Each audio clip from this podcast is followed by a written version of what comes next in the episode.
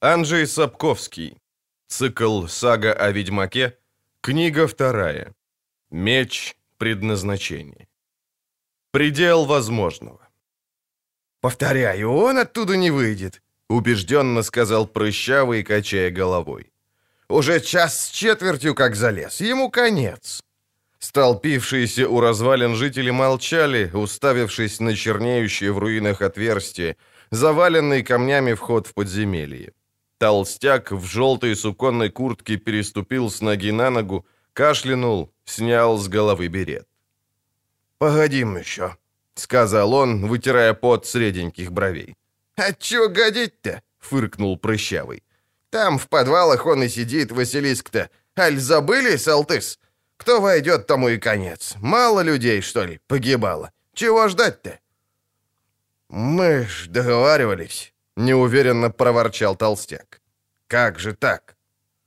«С живым договаривались-то, Салтыс», — проговорил спутник Прыщавого, гигант в кожаном фартуке резника. «А теперь, че он мертв, это уж как пить дать. Сызначала было ведомо, на смерть идет, как и другие до него. Он и зеркало не прихватил, с одним мечом полез, а без зеркала, знамо дело, Василиска не прибьешь». «Считайте, сэкономили гроши», — добавил Прыщавый. «Потому как платить за Василиска теперь некому. Идите спокойно домой, а коня и колдуньи на хозяйство мы возьмем, не пропадать же добру». «Оно, конечно, так», — сказал резник. «Упитанная кобыла, да и вьюки плотно набиты. Глянем, что внутри». «Как же так? Разве ж можно?» «Молчите, салтысы, не встревайте, а то шишку заработаете», — предостерег Прыщавый. «Упитанная кобылка-то», — повторил резник. «Оставь коня в покое, дорогуша». Резник медленно обернулся к чужаку, который вышел из-за излома стены, из-за спин людей, скопившихся вокруг входа в подземелье. У чужака были густые вьющиеся каштановые волосы, коричневая накидка поверх посаженного на вату кафтана, высокие сапоги верхового. И никакого оружия. «Отойди от коня», — повторил он, ядовито усмехаясь. «Это как же? Чужой конь, чужая собственность, а ты уставился на нее своими слезящимися глазенками, тянешься к ней паршивой лапой? Это порядок?» Прыщавый, медленно засовывая руку за пазуху куртки, глянул на резника. Резник кивнул, указал головой на группку, из которой вышли еще двое. Плотные, стриженные. У обоих в руках дубинки, которыми на бойнях оглушают животных. «Это кто ж ты такой?» — спросил Прыщавый, не вынимая руки из-за пазухи. «Чтоб указывать нам, что порядок, а что нет». «А тебе какое дело, дорогуша?» Оружие не носишь?» «Верно». Чужак усмехнулся еще ядовитее. «Не ношу». «А зря». Прыщавый вытащил руку из-за пазухи. В руке был длинный нож. «Вовсе даже зря не носишь-то». Резник тоже вытащил нож, похожий на охотничий. Те двое шагнули вперед, поднимая дубинки. «А мне как-то ни к чему», — сказал чужак, не двигаясь с места. Мое оружие ходит следом». Из-за развалин, мягко, уверенно ступая, вышли две девушки. Толпа незамедлительно расступилась, попятилась, поредела. Девушки улыбались, сверкая зубами, щуря глаза, от уголков которых к ушам бежали широкие синие полосы татуировки. Мускулы играли на крепких бедрах, вырисовывающихся под рысьими шкурами, и на ногих круглых предплечьях повыше перчаток из кольчужной сетки. За спинами, тоже прикрытыми кольчужкой, торчали рукояти сабель. Прыщавый постепенно, медленно согнул ноги в коленях, опустил нож на землю. Из дыры в развалинах донесся грохот камней, скрежет, затем из тьмы вынурнули две руки, вцепившиеся в выщербленный край стены. Вслед за руками появилась голова с белыми, припорошенными кирпичной пылью волосами. Затем бледное лицо и, наконец, рукоять меча, выступающая над плечом. Толпа шумела. Белоголовый, горбатясь, вытащил из дыры удивительное существо. Странное тело, покрытое пылью, напитавшееся кровью. Держа существо за длинный ящерный хвост, он молча бросил его к ногам тучного Салтыса. Салтыс отскочил, споткнувшийся валяющийся кусок стены, и, не сводя глаз с искривленного птичьего клюва, перепончатых крыльев и серповидных когтей на чешуйчатых лапах. «Василиск», — произнес Белоголовый, оттряхивая брюки от пыли. «Как договаривались, извольте мои 200 лентаров. Настоящих лентаров, не шибко фальшивых. Предупреждаю, проверю». Салтыс дрожащими руками извлек мешочек. Белоголовый осмотрелся, на мгновение задержал взгляд на прыщавом, на валяющемся у его ног ноже, потом перевел взгляд на мужчину в коричневой накидке, на девушек в рысьих шкурах. «Как всегда», — сказал он, принимая кошель из дрожащих рук Салтыса. «Я для вас жизнью рискую ради паршивых денег, а вы тем временем подбираетесь к моим вещичкам. Никогда, пропади вы пропадом, не изменитесь. «Мы не трогали», — забормотал резник, пятясь. Двое с дубинками уже давно растворились в толпе. «Не трогали мы ваши вещи, милздарь». «Весьма рад», — усмехнулся Белоголовый. При виде его улыбки, расцветающей на бледном лице, как распускающаяся роза, толпа стала быстро рассеиваться. «И потому, братец, я тебя тоже не трону. Иди с миром, только быстро». Прыщавый, пятясь, собрался бежать. Прыщи неприятно выделялись на его побледневшей физиономии.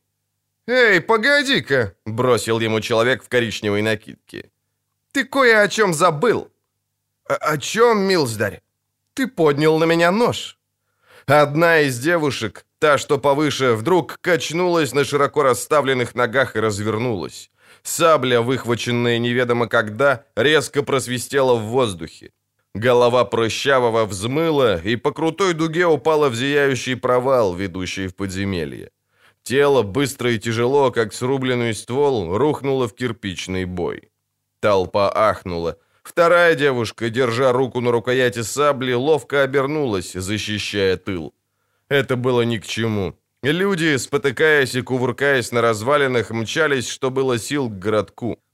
Впереди, внушающими уважение прыжками, несся Салтыс, всего на несколько сажен опережая огромного резника. «Прекрасный удар», — холодно прокомментировал Белоголовый, рукой в черной перчатке прикрывая глаза от солнца. «Прекрасный удар зерриканской саблей.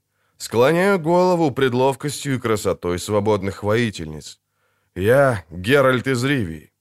А я, незнакомец в коричневой накидке, указал на грудь, где красовался выцветший герб в виде трех черных птиц, сидящих редком на однотонном золотом поле.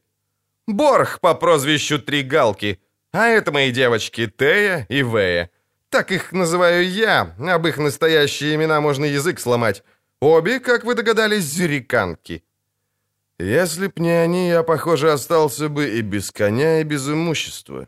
Благодарю вас, воительница. Благодарю и вас, благородный господин Борх. Три галки и никаких господ. Тебя что-нибудь держит в здешних краях, Геральт из Ривии? Отнюдь.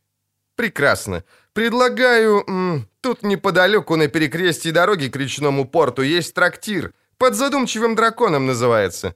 Тамошней кухни нет равных на сто верст крест. Я как раз направляюсь туда перекусить и заночевать. Буду рад, если составишь компанию». «Борх». Белоголовый отвернулся от коня, глянул в светлые глаза незнакомца. «Не хочу, чтобы между нами вкралась какая-либо неясность. Я ведьмак». «Догадываюсь», а произнес ты это так, будто сообщил «я прокаженный». «Встречаются и такие», — медленно проговорил Геральт, «что предпочитают компанию прокаженных обществу ведьмака». «Есть и такие», — засмеялся Тригалки, «которые предпочитают овец девушкам. Что ж, им можно только посочувствовать. Тем и другим. Повторяю предложение». Геральт снял перчатку, пожал протянутую ему руку. «Принимаю. Рад знакомству». «Ну так в путь?» Я голоден, как волк. Трактирщик протер тряпкой шершавые доски стола, поклонился и улыбнулся. У него не доставало двух передних зубов. «Так...» Тригалки какое-то время разглядывал закопченный потолок и копошащихся под ним пауков. «Так, для начала... Хм, для начала пиво. Ну, чтобы дважды не ходить полный бочонок, а к пиву... Что можешь предложить к пиву, дорогуша?» «Сыр», — рискнул трактирчик. «Не», — поморщился Борх. «Сыр будет на десерт. К пиву надо бы что-нибудь кисленького и остренького». «Тогда так». Трактирщик улыбнулся еще шире. Два передних зуба были не единственными, которых у него не доставало. «Угорьки с чесноком в масле и уксусе, либо маринованные стручки зеленого перца». «Порядок, и то, и другое. А потом суп, такой, как я когда-то тут едал, в нем еще плавали разные там улиточки, рыбки и другая такая шикарная дрянь. Уха платагонов. А, во-во. А потом печенку с яичницей и луком. А потом кучу раков. Укропу засыпь в котел, сколько влезет. А потом сыр и салат. А потом... Э, ну, там видно будет. К вашим услугам. Для всех? Четыре раза, стало быть. Зериканка, что повыше, отрицательно покачала головой, многозначительно похлопала себя по талии, обернутой плотно прилегающей льняной рубашкой. «Забыл!» — три галки подмигнул Геральту. «Девочки блюдут линию. Хозяин печенку только для нас. Пиво давай сразу вместе с угорьками. С остальным маленько повремени, чтоб не стыло. Мы пришли не обжираться, а просто время провести в приятной беседе». «Понятно». Трактирщик снова поклонился. «Расторопность — важная штука в твоем деле. Давай руку, дорогуша». Звякнули золотые монеты. Трактирщик разинул рот до предела возможного. «Это не аванс», — сообщил Тригалки. «Это за понятливость. А теперь жми на кухню, парень». В Эркере было тепло. Геральт расстегнул пояс, сбросил кафтан и закатал рукава рубахи. «Похоже, — сказал он, — ты не страдаешь отсутствием наличных. Живешь привилегиями рыцарства?» «Частично», Усмехнулся Тригалки, не входя в детали. Частично. Быстро управились с угорьками и четвертью бочонка. Зерриканки тоже не скромничали, явно повеселели и начали перешептываться. Вэя, та, что повыше, вдруг рассмеялась.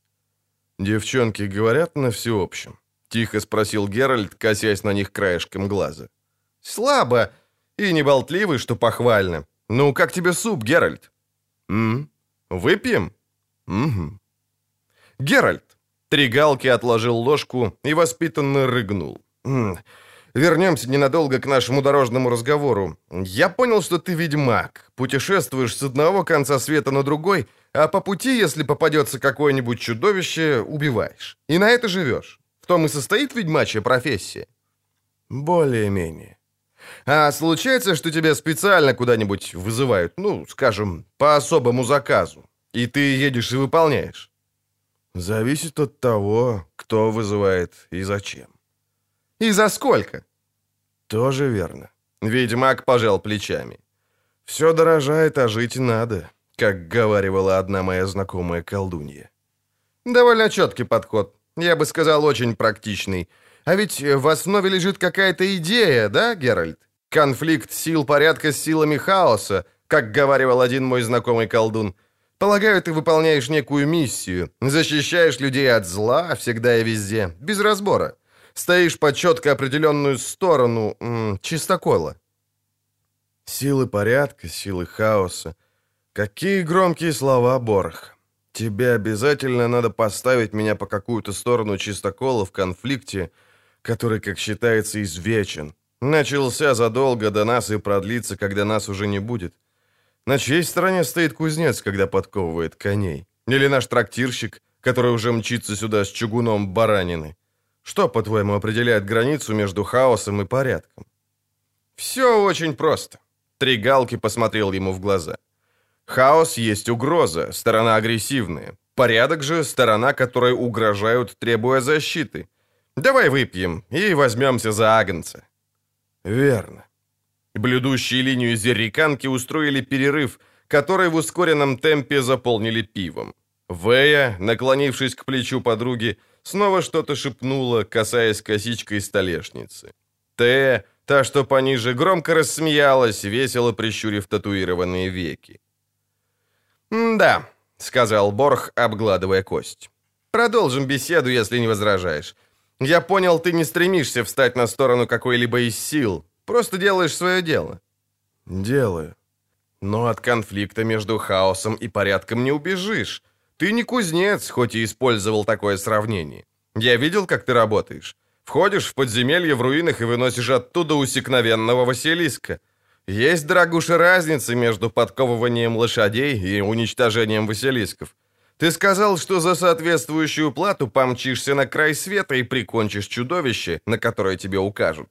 Предположим, свирепого дракона, опустошающего... Неудачный пример, прервал Геральт. Видишь ли, ты с самого начала напутал с хаосом и порядком. Драконов, которые, несомненно, представляют хаос, я не убиваю. Как же так? Тригалки облизнул пальцы. Чего это вдруг? Ведь э, среди всех чудовищ дракон, пожалуй, самый вредный, самый жестокий и самый яростный, самый, что ни на есть, отвратный гад. Нападает на людей, пышет огнем и похищает этих, как их, ну, девиц, ежели такие найдутся. Мало, что ли, рассказов слышал? Не может быть, чтобы ты, ведьмак, не записал на свой счет парочку драконов. Я не охочусь на драконов, сухо сказал Геральт. Велохвостов, ослизгов, летюк. И на истинных драконов тоже. Зеленых, черных, красных. Прими это к сведению, и все тут. Ты меня удивил, сказал Тригалки. Ну ладно, принял к сведению. Впрочем, по временем с драконами я вижу на горизонте нечто красное. Это, несомненно, наши раки. Выпьем». Они с хрустом рвали зубами красные панцири, высасывали белое мясо. Сильно щекочущие губы соленая вода бежала даже по кистям рук. Борх наливал пиво, уже задевая черпаком дно бочонка. Зерриканки еще больше развеселились, зыркали глазами по трактиру, зловеще ухмыляясь. Ведьмак был уверен, что они ищут повода учинить скандал. Тригалки тоже, видимо, это заметил — потому что вдруг пригрозил им раком, взятым за хвост. Девушки захихикали, а Тея, выпитив губки будто для поцелуя, сделала глазки. При ее татуированной физиономии картинка была довольно жутенькая. «Дикие, ну прям лесные коты», — буркнул Тригалки. «За ними нужен глаз да глаз. У них, дорогуша, раз-два и на полу куча кишок, но стоят любых денег, если б ты знал, на что они способны». «Знаю», — кивнул Геральт. «Лучшего эскорта не сыскать. Зериканки — прирожденные воины. Их с детства натаскивают на драку». «Я не о том». Борх сплюнул на стол рачью лапку. «Я имел в виду, какие они в постели». Геральт беспокойно глянул на девушек. Обе улыбались. Вэя молниеносным, почти незаметным движением потянулась к тарелке — глядя на ведьмака прищуренными глазами, с хрустом разгрызла панцирь. Ее губы блестели от соленой воды. Тригалки опять громко рыгнул и сказал. «Итак, Геральт, а на драконов ты не охотишься. Ни на зеленых, ни на черных, ни на красных. Принял к сведению. А почему, позволь поинтересоваться, только на эти три цвета?» «Четыре, если быть точным». «Ты упоминал три». «Тебя интересуют драконы, Борх?» Есть какая-то особая причина? Нет, просто любопытство. Хм. А что до цветов, то так принято классифицировать истинных драконов, хоть это и не совсем точно. Зеленые драконы самые распространенные, скорее серые, как обычные ослизги. У красных фактически красноватый или кирпичный цвет. Больших драконов темно-коричневого цвета принято называть черными. Самые редкие белые драконы. Мне такой никогда не встречался. Они держатся далеко на севере, якобы. Интересно. А знаешь, о каких еще драконах я слышал? Знаю. Геральт отхлебнул пиво. О тех же, о которых слышал и я. О золотых. Таких нет. Почему ты так утверждаешь? Только потому, что никогда не видел? Белого ты тоже не видел? Не в том дело. За морями, в Афире и Зангвибаре есть белые лошади в черную полоску. Их я тоже никогда не видел, но знаю, что они существуют. А вот золотой дракон — существо мифическое. Легендарное, как, скажем, феникс. Фениксов и золотых драконов не бывает. Вэя, поставив локти на стол, с интересом глядела на него. «Надо думать, ты знаешь, о чем говоришь. Ты же ведьмак». Борх набрал пиво из бочки. Однако, я думаю, у каждого мифа, у каждой легенды должны быть какие-то корни. И у этих корней что-то лежит. «Лежит», — согласился Геральт. «Чаще всего мечта, желание, тоска, уверенность, что нет предела возможному, а иногда случай». «Именно что случай. Может, когда-то и был золотой дракон. Единичная, неповторимая мутация».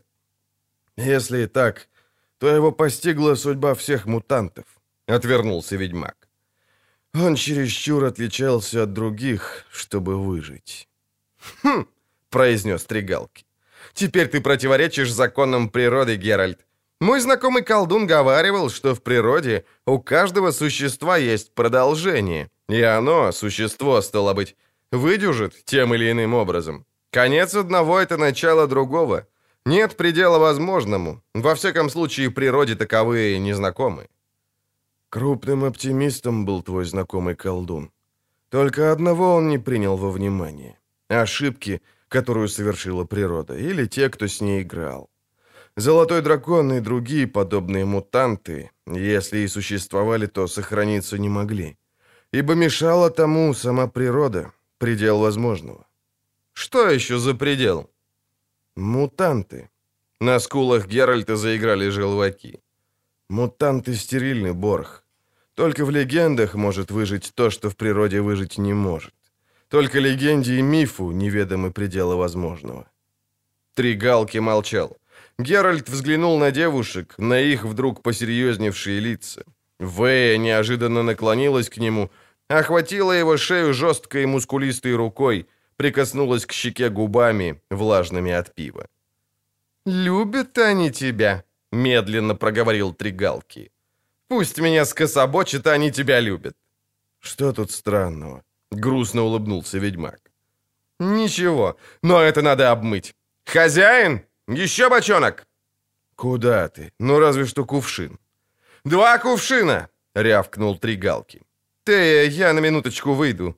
Зериканка встала, подняла с лавки саблю, окинула зал тоскливым взглядом. Хоть до того, как заметил ведьмак, несколько пар глаз хищновато разгорелись при виде пухлого кошеля, никто не решился выйти вслед за Борхом, нетвердой походкой направлявшимся к выходу во двор. Тея пожала плечами и последовала за работодателем. «Как тебя по-настоящему зовут?» — спросил Геральт, оставшуюся за столом Вэю. Девушка сверкнула белыми зубами. Рубаха у нее была расшнурована почти до пределов возможного. Ведьмак не сомневался, что это очередной вызов залу. «Альвеа Энерле». «Красиво». Ведьмак был уверен, что зериканка сложит губки бантиком и подмигнет. И не ошибся. «Вы?» «А?» «Почему вы ездите с Борхом? Вы, свободные воительницы. Ты можешь ответить?» «Хм...» «Что хм?» Он... Зериканка собрала лоб в складки, пытаясь отыскать слово. «Он самый красивый». Ведьмак кивнул. Критерии, на основании которых женщины оценивали привлекательность мужчин, не впервые ставили его в тупик. Три галки ввалился в эркер, на ходу застегивая штаны и громко отдавая распоряжение трактирщику. Державшаяся в двух шагах позади Тея, прикидываясь утомленной, осматривала залу. Купцы и платагоны старательно избегали ее взглядов. Вэя высасывала очередного рака, то и дело бросая на ведьмака многозначительные взгляды. «Я заказал еще по угрю, теперь жареному». Три галки тяжело опустился на стул, позвякивая незастегнутым поясом. «Намучился я с этими раками и вроде бы проголодался. И договорился тут для тебя о ночлеге. Какой смысл тащиться ночью? Еще повеселимся. Ваше здоровье, девочки!» «Вессикел», — сказала Вэя, подняв кубок. Тея подмигнула и потянулась. При этом ее захватывающий дух бюст против ожиданий Геральта не разорвал рубаху. «Повеселимся!» Три галки перегнулся через стол и шлепнул Тею по заду. «Повеселимся, ведьмак!» «Эй, хозяин, «А ну жми сюда!» Трактирщик быстро прибежал, вытирая руки фартуком. Бадья у тебя найдется? Такая для стирки, крепкая и большая». «Сколь большая, господин?» «На четверых». «На четверых?» Трактирщик разинул рот. «На четверых», — сказал Тригалки, вынимая из кармана пузатый мешочек. «Найдется», — облизнулся трактирщик. «Ну и чудно», — рассмеялся Борх. «Вели отнести ее наверх в мою комнату и наполнить горячей водой. Быстро, дорогуша. И пиво тоже вели туда отнести. Три кувшина». Зериканки захохотали и одновременно подмигнули. «Которую хочешь?» — спросил Тригалки. «Ну, которую?» Ведьмак поскреб затылок. «Знаю, трудно выбрать», — с пониманием сказал Тригалки. «Я и сам порой колеблюсь. Ладно, разберемся в бадье. Эй, девочки, помогите подняться по лестнице». На мосту был заслон. Дорогу перегораживало длинное крепкое бревно, лежащее на деревянных козлах. Перед ним и за ним стояли алибардисты в кожаных, украшенных шишками куртках и островерхих шлемах с прикрывающими шею кольчугами. Над дорогой лениво шевелилось пурпурное полотнище со знаком серебряного грифа. «Что за черт?» — удивился Тригалки, шагом подъезжая к бревну. «Проезда нет?» «Грамоты есть?» — спросил стоявший ближе других алибардист, не вынимая изо рта прутик, который жевал то ли с голоду, то ли ради того, чтобы время убить. «Какая грамота? Что такое? Мор, что ли? Или война идет? Кто приказал дорогу перекрыть?» «Король Недомир, властитель Каингорна». Стражник перебросил прутик в другой угол рта и указал на хоругвь. «Без грамоты в горы не можно». «Идиотизм какой-то», — сказал Геральт утомленным голосом. Здесь же не Каингорн, а Голопольские владения. Голополия, а не Каингорн, взимает пошлину с мостов через Бра. Причем тут Недомир? Не ко мне вопрос. Стражник выплюнул прутик. Не мое дело. Мне только грамоту проверить. Хочете, говорите с десятником. А где он? Вот а там, за хозяйством сборщика пошлины на солнышке греется сказал алибардист, глядя не на Геральта, а на голые бедра зерриканок, лениво потягивающихся в седлах. За домом сборщика пошлины на сохнущих бревнах сидел стражник, концом древка алибарды, выводящий на песке женщину. Вернее, ее фрагмент в весьма своеобразном ракурсе. Рядом, нежно касаясь струн лютни, полу лежал худощавый мужчина в надвинутой на глаза фантазийной шапочке сливового цвета украшенный серебряной пряжкой и длинным, нервно покачивающимся пером цапли. Геральту были знакомы и эта шапочка, и это перо, известные от буйной до ируги в замках, молельнях, на постоялых дворах, в корчмах и борделях. Особенно в борделях. Лютик. Ведьмак Геральт. Из-под сдвинутой шапочки выглянули веселые синие глаза. «Надо же, и ты здесь! У тебя случайно грамоты нету?» «Да что вы все носитесь с этой грамотой?» Соскочил с седла ведьмак. «Что тут происходит, Лютик? Мы хотели перебраться на другой берег Бра. Я, рыцарь Борг Тригалки и наше сопровождение. И, оказывается, не можем». «Я тоже не могу». Лютик встал, снял шапочку, с преувеличенной учтивостью поклонился зерриканкам. «Меня тоже не желают пропустить на другой берег. Меня, Лютика, известнейшего в радиусе тысячи верст министреля и поэта, не пропускает этот вот десятник. Тоже, как видите, жрец искусства». «Никого без грамоты не пущу», — понуро проговорил десятник, после чего дополнил рисунок последней, завершающей деталью, ткнув концом древка в песок. «Ну и лады», — сказал ведьмак. «Проедем левым берегом. Правда, так до Хэнгфорса дорога будет подальше, но что делать? На нет и суда нет. «До Хэнгфорса?» — удивился Барт. «Так ты, Геральт, не с Недомиром едешь? Не за драконом?» «За каким таким драконом?» — заинтересовался Три Галки. «Не знаете? Нет, серьезно? «Ну так надо вам обо всем рассказать, господа хорошие. Я все равно тут жду. Может, проедет с грамотой кто-нибудь из тех, кто меня знает и позволит присоединиться. Присаживайтесь». «Сейчас», — сказал Тригалки. Солнце на три четверти от зенита, а у меня жажда, мочи нет. Не болтать же на сухую. Тея, Вея, вернитесь к рысью в городок и купите бочонок. Вы нравитесь мне, господин. Борх по прозвищу Тригалки. Лютик, именуемый несравненным, некоторыми девушками. Рассказывай, Лютик, нетерпеливо бросил ведьмак. Не торчать же тут до вечера. Барт ухватил пальцами гриф лютни, резко ударил по струнам. «Как предпочитаете, стихотворной речью или нормальной?» «Нормальной». «Извольте». Лютик, тем не менее, лютни не отложил. «Послушайте же, благородные господа, что случилось неделю тому не поотдаль города вольного Голопольем нареченного. Так вот, ранним утром едва поднимающееся солнышко зарумянило висящие над полями и лугами покровы туманов. «Ведь решили, нормальный», — напомнил Геральт. «А разве нет? Ну ладно, ладно, понимаю. Кратко, без метафор. На пастбище под Голопольем повадился прилетать дракон». «Э-э», протянул ведьмак. «Что-то не верится. Уж сколько лет в тех местах никто не видывал драконов. А не был ли это обычный ослизг? Попадаются ослизги почти такие же большие. Не обижай, ведьмак, я знаю, что говорю. Видел. Понимаешь, мне повезло. Я как раз был в Голополье на ярмарке и видел все своими глазами. Баллада уже готова, но вы не хотели. Рассказывай. Большой был? В три конских тулова. В холке не выше лошади, но гораздо толще. Серый, как песок. Зеленый, стало быть. Ну да, Прилетел неожиданно, свалился прямо на отару овец, разогнал пастухов, задавил с дюжину животных, четырех зарезал и улетел. Улетел. Геральт покачал головой. И все, конец? Не конец. На следующее утро прилетел снова, теперь уже поближе к городку. Спикировал на группу баб, стиравших белье на берегу Бра. Ух, и драпали же они. В жизни своей так не смеялся.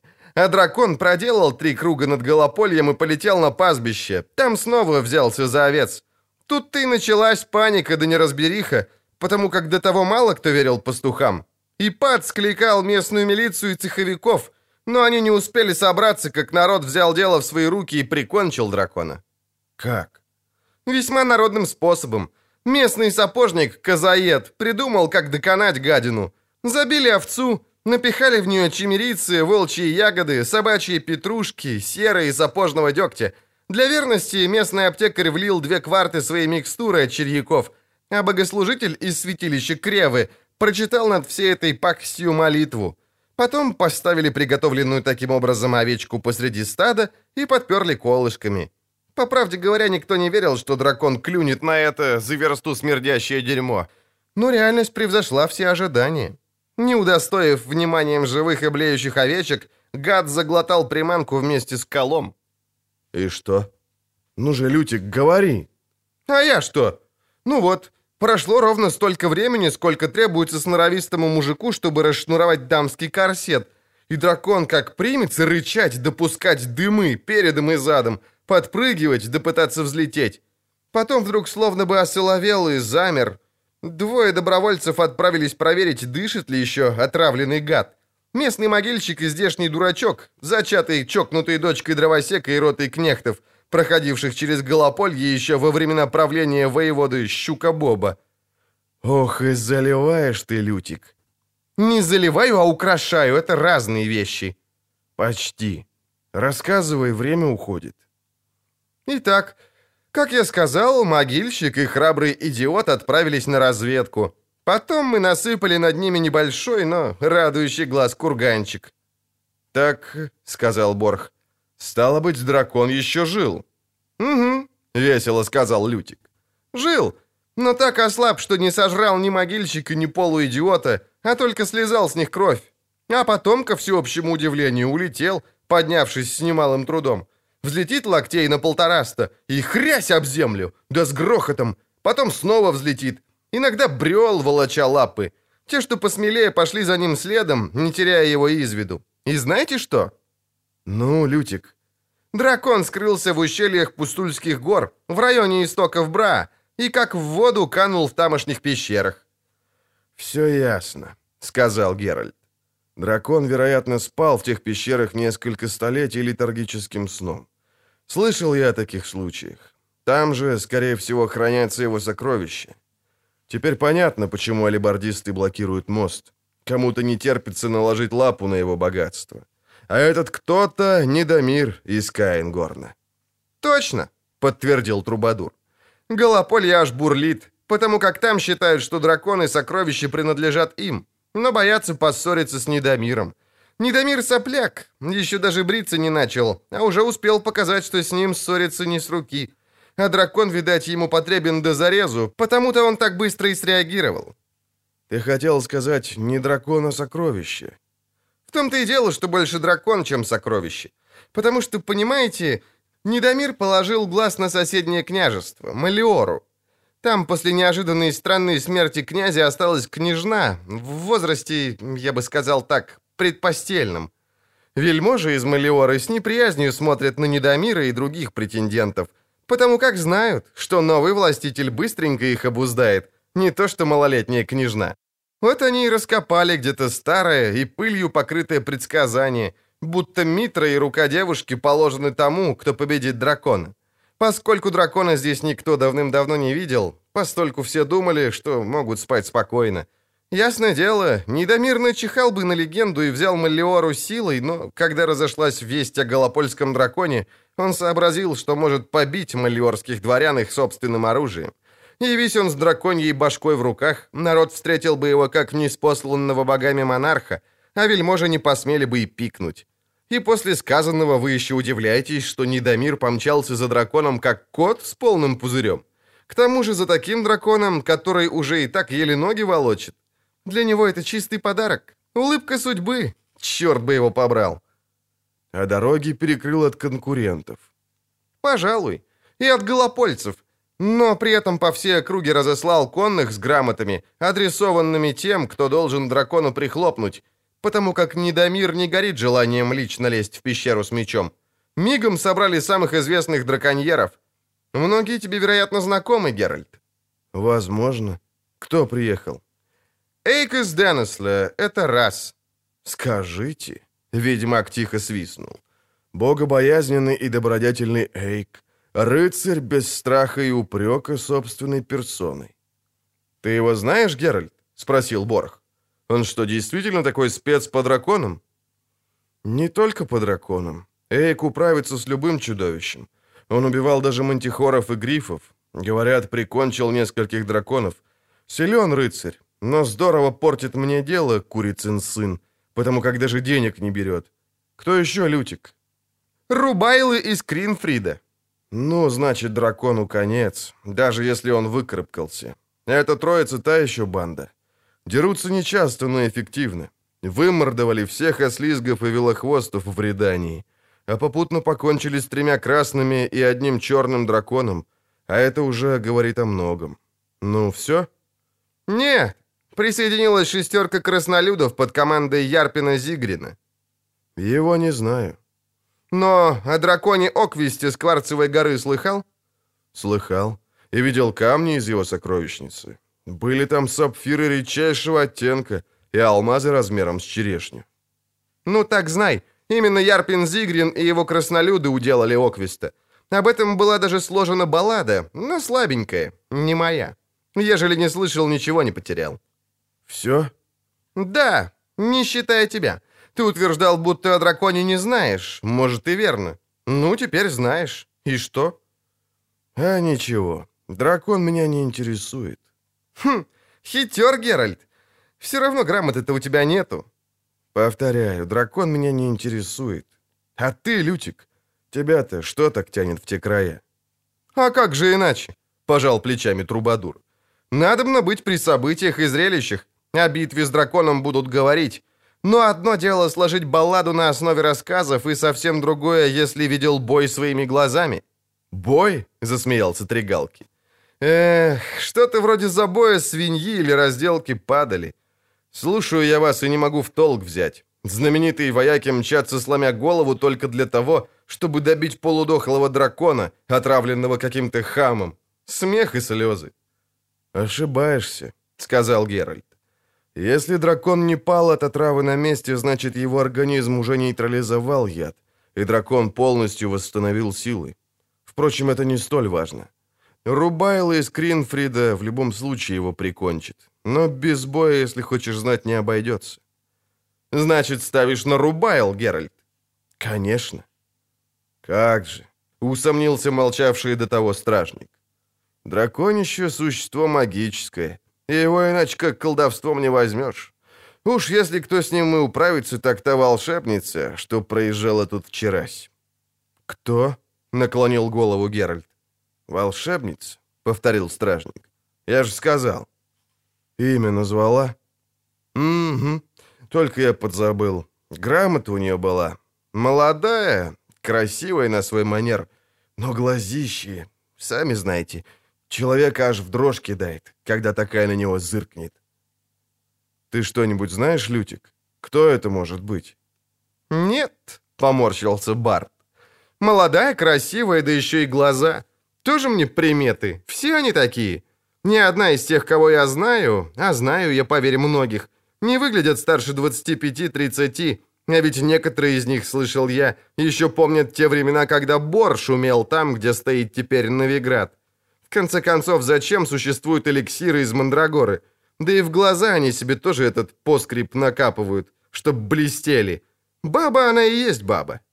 «Не рыжая?» — спросил ведьмак. «Нет, господин», — ответил десятник. «Черная». «А конь какой масти? Гнедой с белой звездочкой?» «Нет, вороной, как она. И вообще, говорю вам, она дракона прикончит. Дракон — работа для колдуна. Человеческая сила, супротив него, слаба».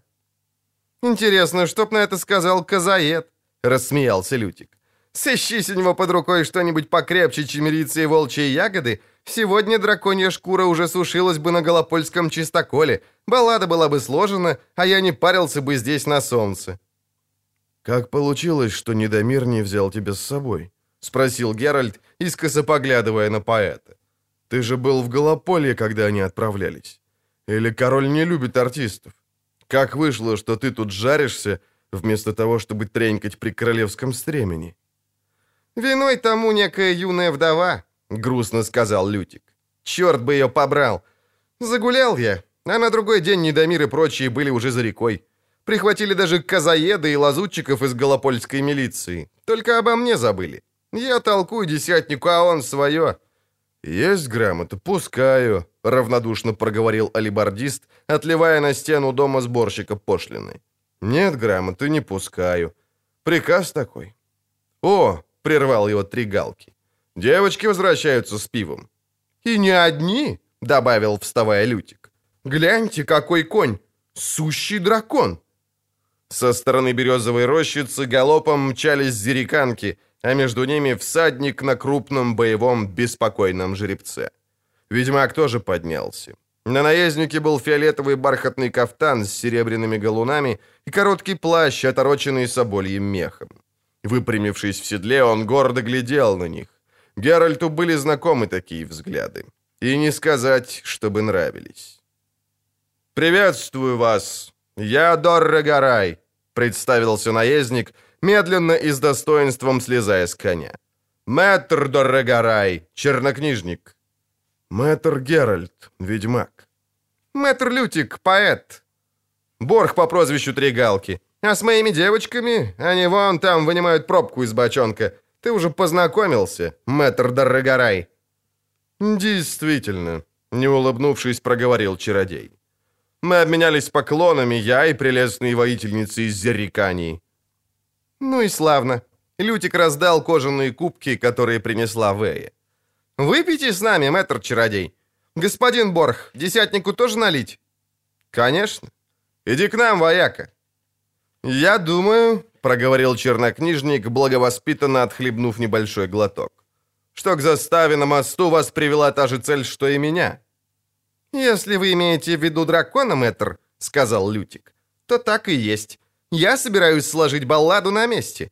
Увы, вот этот десятник, человек, видно, неотесанный, не желает нас пропускать, требует грамоты и все тут».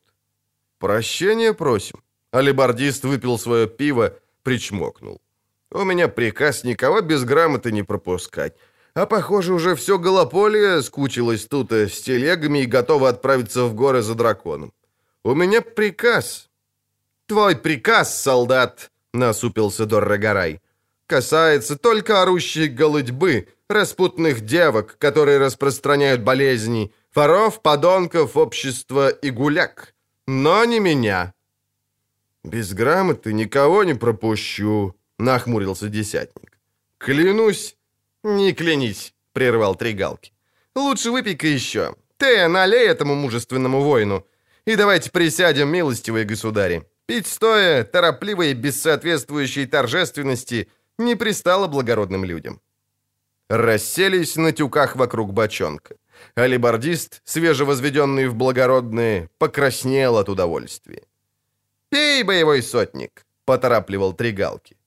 «Я вроде бы десятник, не сотник». Алибардист еще больше покраснел. «Но будешь сотник непременно», — осклабился Борх. «Парень ты хват, башковитый, мигом дорастешь». Доррогорай, отказавшись от добавки, повернулся к Геральту. «В городишке все еще толкуют о Василиске, уважаемый ведьмак, а ты, я вижу, уже на дракона замахнулся», — тихо сказал он. «Интересно, тебе позарез нужны наличные, или ты из чистого удовольствия забиваешь существа, которым угрожает вымирание?» «Странное любопытство», — ответил Геральт в устах того, кто, сломя голову, мчится, чтобы успеть выбить у зарезанного дракона зубы, столь ценные при изготовлении колдовских снадобий и эликсиров. А правда ли, уважаемый мэтр, что лучшие зубы те, которые выбивают у живого дракона? Ты уверен, что я еду ради этого?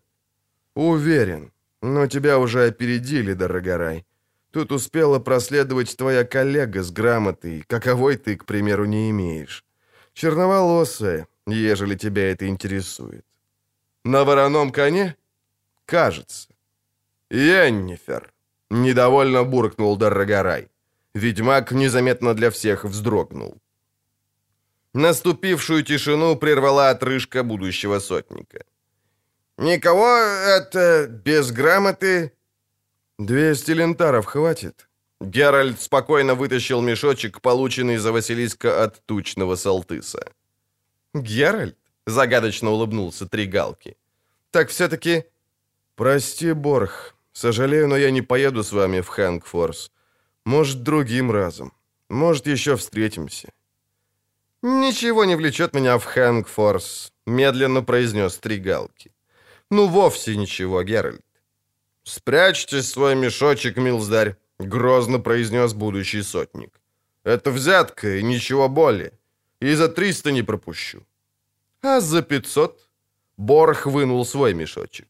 Спрячь мешок, Геральт, я заплачу пошлину. Меня это начало забавлять. 500, господин солдат.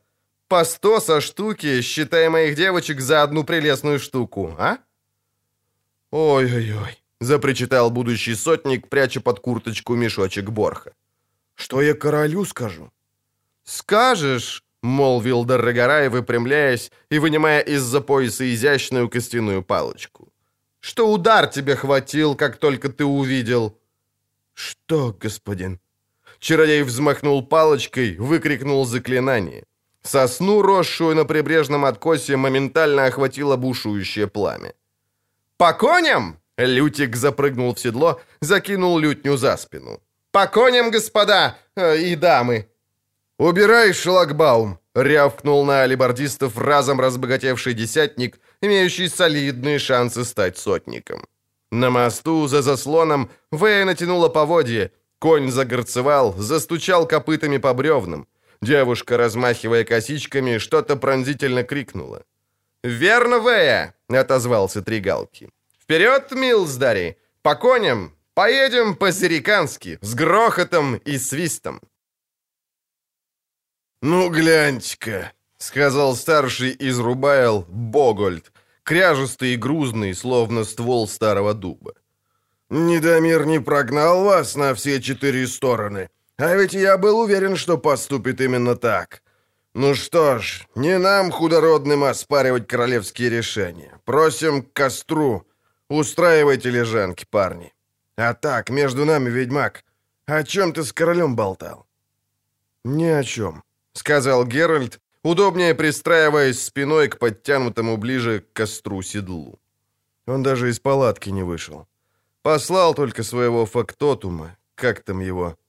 «Гюлленстерна», — подсказал Ярпен Зигрин, крепкий и бородатый краснолюд, подкладывая в костер огромный смолистый пень, который приволок из зарослей. «Фанфарон надутый, жирный хряк.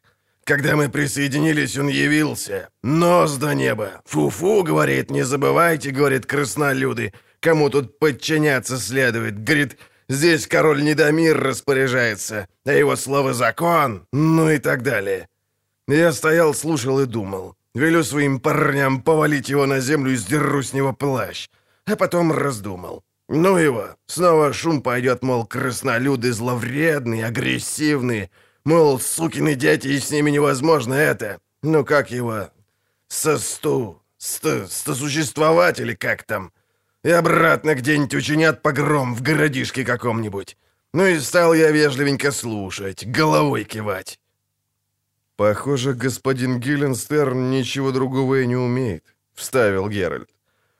«Потому что и нам сказал то же самое. И нам тоже оставалось только кивать».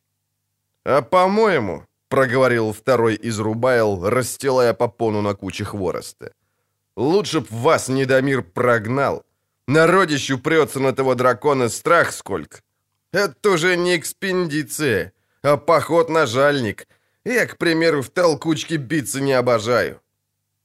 «Успокойся, не щука», — сказал Багольд. «С народом топать лучше. Ты что ли никогда на драконов не ходил? На них завсегда тьма народу тянется, целая ярманка, прям-таки бурдель на колесах. А как только гад нос высунет, сам знаешь, кто на поле остается. Мы никто более». Богольд на минутку замолчал, как следует хлебнул из большой оплетенной бутыли, шумно высморкался, откашлялся. Другое дело известно, что порой только опосля того, как дракона прикончат, начинается потеха и резня, и головы летят как груши. Как начнут сокровища делить, тут уж охотники прут друг на друга. Ну что, Геральт, эй, я прав? Ведьмак, с тобой говорю-то? Известны мне такие случаи, сухо подтвердил Геральт. Известны, говоришь? Не иначе, как с чужих слов, потому как не слышал я, чтоб ты, когда на драконов охотился. Сколь не живу, не слыхал, чтоб ведьмак на дракона ходил. Тем более странно, что ты сюда явился».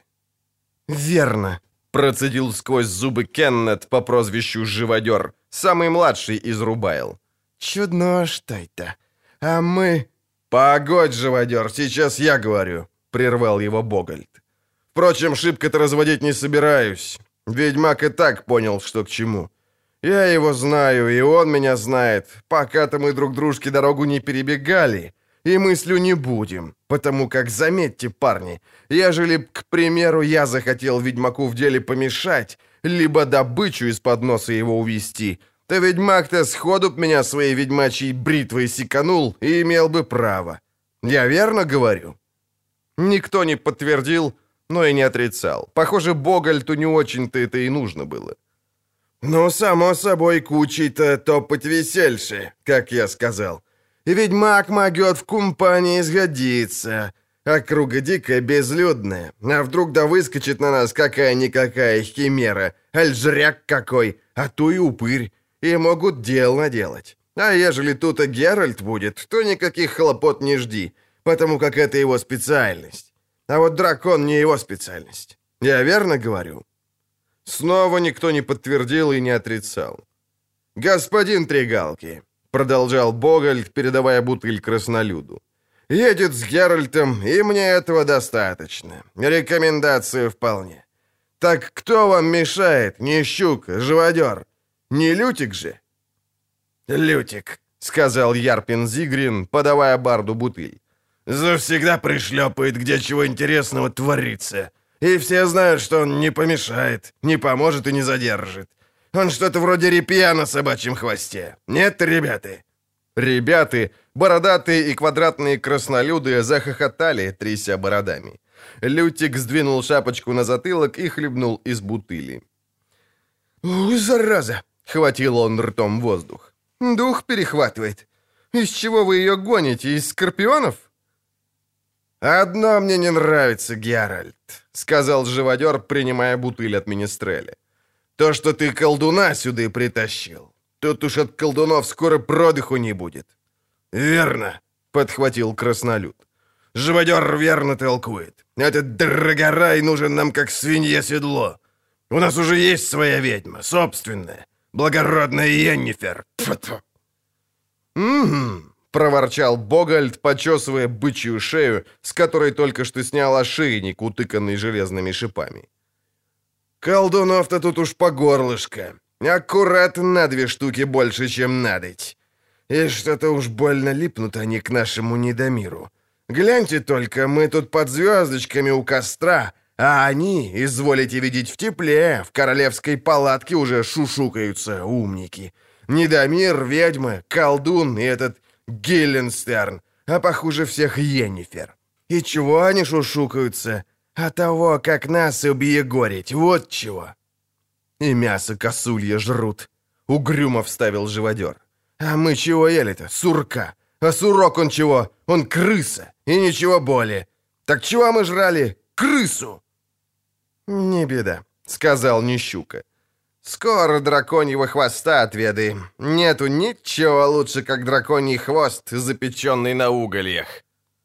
«Янифер», — продолжал Богольд, — «паршивая, зловредная и зубастая баба. Не то что твои девочки, милздарь Борх. Энти тихие, милые, вон, гляньте, сидят себе рядышком с лошадьми, сабли вострят. А я проходил, шутку кинул, улыбнулись, зубки показали. Да, им-то я рад, а не то, что я не ферихи этой. Та все чуть-то затевает, надумывает. Говорю вам, парни, надо ведь присматриваться, а то весь наш уговор коту под хвост пойдет. Какой уговор, Богольд? Ну что, Ярпин, сказать ведьмаку-то? Не вижу супротив показатиев. Учено выразился краснолюд. Водяра кончилась. Вставил живодер, переворачивая бутыль вверх дном. «Так тащи еще, ты самый молодой!» «А уговор-то, Геральт, мы придумали потому, как мы не наемники, и никакие там не платные холопы, и не пошлет нас недомир на дракона, кинув под ноги пару штук золота. Правда такова, что мы одолеем дракона без недомира, а вот недомир без нас не одолеет. А от следует, кто стоит больше и чья доля должна быть больше. И мы, стал быть, Решили честно. Те, кто в рукопашную пойдут и дракона уложат, берут половину. Недомир, учитывая благородное происхождение и титул, берет четверть. В любом случае. А остальные, ежели будут помогать, поровну поделят оставшуюся четверть промежду собой. Что ты об этом думаешь? А что об этом думает Недомир? Не сказал ни да, ни нет. Ну уж пусть лучше не лезет, хлюст. Я ему, дескать, сам он на дракона не пойдет, должен положиться на профессионалов, то бишь на нас, Рубайл. Да на Ярпина с парнями. Мы, а не кто иной, сойдемся с драконом на длину меча. Остальные, в том числе и колдуны, если помогут, поделят меж собой четверть сокровищев. Кроме колдунов, вы еще кого-то включаете в число остальных? Заинтересовался Лютик. «Уж, конечно, не музыкантов и рифмоплетов», — хохотнул Ярпин Зигрин. «Тех, кто работает топором, а не лютней». «Так», — протянул три галки, глядя в звездное небо. «А чем поработает сапожник Казает и его сброд?» Ярпин Зигрин сплюнул в костер и проворчал что-то по-краснолюдски. «Милиция из Голополья знает тутошние горы и сойдет за провожатых», — тихо сказал Богольд. Потому справедливо будет допустить их к дележке. А вот с сапожником-то дело другое. Понимаете, будет паршиво, ежели хамы решат, что как только в округе появится дракон, то заместо того, чтобы слать за спецами, можно просто сунуть ему отраву и продолжать с девками в кустах озоровать. Ежели такой порядок распространится, то нам не иначе, как на поберушке придется идти. М? «Правда», — добавил Ярпин. «Потому говорю вам, с этим сапожником должно случиться что-нибудь, пока он, трахнутый, в легенду не попал». «Должно случиться, стало быть, случиться», — убежденно сказал Нищука. «Это на мне». «А Лютик», — подхватил Краснолюд, — «задницу ему в балладе обработает, насмех подымет, что посрамить во веки веков». «Об одном вы забыли», — сказал Геральт. «Есть тут один, кто может вам все попутать, который ни на какие дележки и договоры не пойдет. Я о Бейке из Денесли. С ним вы говорили?» «О чем?» — проскрипел Богольд, поправляя палкой поленья в костре. «С Эйком, Геральт, не поговоришь. Его дела не интересуют». «Подъезжая к вашему лагерю», — сказал Тригалки, — «мы встретили его. Он в полном вооружении стоял коленями на камнях и не отрывал глаз от неба». «Он завсегда так», — сказал живодер. «Размышляет или молится. Говорит, так надо, потому как боги наказали ему людей от худа оберегать». «У нас в Кринфриде», — буркнул Богольд. «Таких в телятнике держат на цепи или дают куски угля. Тогда они на стенах разной разности малюют. Но довольно о ближних сплетничать. Поговорим об интересе». Круг света беззвучно ступила закутанная в шелковый плащ невысокая молодая женщина с черными волосами, покрытыми золотой сеточкой. «Чем это тут так несет?» — спросил Ярпин Зигрин, прикидываясь, будто ее не видит. «Не серой ли?» «Нет». Богольд демонстративно потянул носом, глядя в сторону. «Мускус или что-то вроде». «Нет, пожалуй, это...» — поморщился краснолюд. «А, так это же благородная госпожа Енифер. Здрасте, здрасте». Чародейка медленно обвела взглядом собравшихся, на мгновение задержала блестящие глаза на ведьмаке. Геральт еле заметно улыбнулся. «Позвольте присесть». «Что за вопрос, благодетельница вы наша?» — сказал Богольд и икнул. «Присядьте вот тут, на седле. Сдвинь зад, Кеннет, и подай благородной колдунье седло». «Вы тут о делах, я слышу?» Йеннифер уселась, вытянув стройные ноги в черных чулках. «Без меня?» «Не смели», — сказал Ярпин Зигрин, — «беспокоить столь важную особу». «Ты, Ярпин», — прищурилась Йеннифер, повернувшись к краснолюду. «Лучше б помолчал. С первого дня ты делаешь вид, будто меня вообще не существует. Так уж и продолжай в том же духе. Не утруждай себя». «Да что вы, госпожа!» Ярпин показал в улыбке неровные зубы. «Как можно? Да пусть меня клещи лесные покусают, ежели я не трактирую. Э, нет, не трактую. Нет, не тракую вас лучше, нежели воздух. Воздух, к примеру, мне случается испортить, а касательно вас я б в себе этого ни в коем разе не позволил». Бородатые ребята зашлись хохотом, но тут же замолкли, увидев синее мерцание, вдруг охватившее чародейку. «Еще слово, и от тебя останется лишь испорченный воздух», сказала Йеннифер, и в голосе ее прозвучал металл. «И грязное пятно на траве». «И верно», — кашлянул Богольд, разряжая обстановку. «Помолчи, Зигрин. Послушаем лучше, что нам скажет госпожа Йеннифер. Она только что заметила, будто мы тут болтаем о делах без нее. Отсюда вывод, что у нее есть какое-то предложение. Послушаем. Только б не предложила она собственными чарами уделать дракона». «А что?» — подняла голову Йеннифер. «Думаешь, невозможно, Богольд?» «Может и возможно, но нам не окупится, потому как вы тогда потребуете половину драконьего богатства». «Как минимум», — холодно сказала чародейка. «Ну вот, сами видите, нас это ну никак не устраивает. Мы, милздарыня-чародейка, бедные солдаты. Если добыча пройдет мимо нашего носа, то голодать нам, как пить дать. Мы щавелем и лебедой пробиваемся.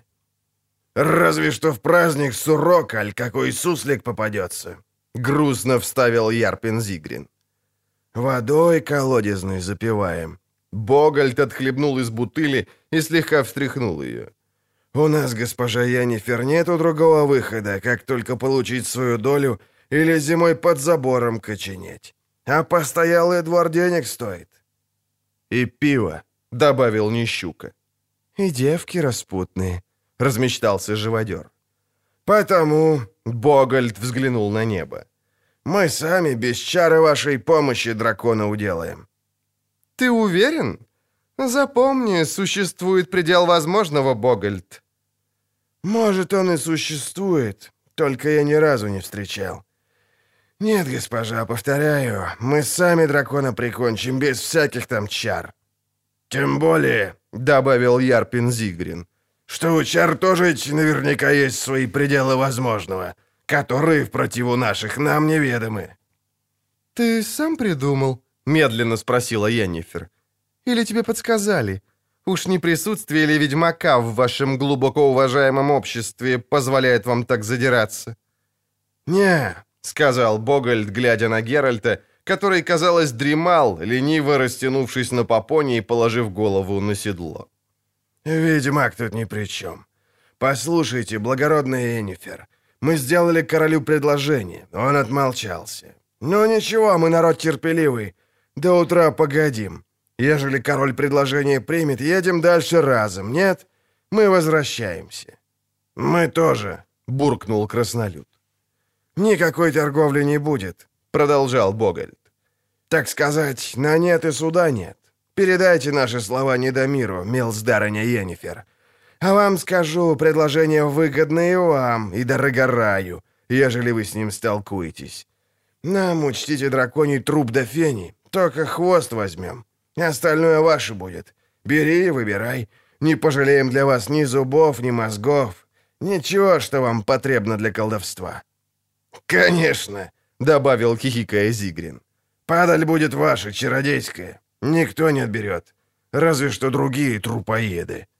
Йеннифер встала, закинула плащ на плечо. «Недомир не намерен ждать утра», — сказала она резко. «Он уже сейчас согласен на ваши условия, наперекор, чтоб вы знали моим и Дорогораевым советом». «Недомир», — медленно процедил Богольд, «проявляет мудрость, удивительную для столь недозрелого короля. Потому как по мне, госпожа Йеннифер, мудрость — это, в частности, умение пропускать мимо ушей глупые и неискренние советы». Ярпин Зигрин хмыкнул в бороду. «Запоете иначе!» — чародейка уперлась руками в бока. «Когда завтра дракон вас исхлещет, изрешетит и раздолбает ваши кости, станете мне туфли лизать и скулить, моля о помощи, как всегда, я достаточно хорошо знаю вас и вообще таких, как вы. До тошноты». Она повернулась и ушла во мрак, не попрощавшись. «В мое время», — сказал Ярпин Зигрин, — «чародейки сидели в башнях, читали умные книги и помешивали лопатками в тиглях. Не путались у воинов под ногами, не лезли в наши дела и не крутили задом у мужчин перед глазами. «Задок-то, честно говоря, ничего себе», — сказал Лютик, настраивая лютню. «А, Геральт? Геральт? Эй, куда ведьмак запропастился?» «А нам-то что?» — буркнул Богольд, подбрасывая поленье в костер. «Ушел. Может, по нужде. Его дело».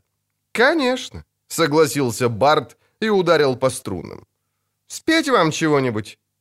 «А что, спой?» — сказал Ярпин Зигрин и сплюнул. Только не думай, будто за твоего бления я дам тебе хоть шелонг. Тут, парень, не королевский двор».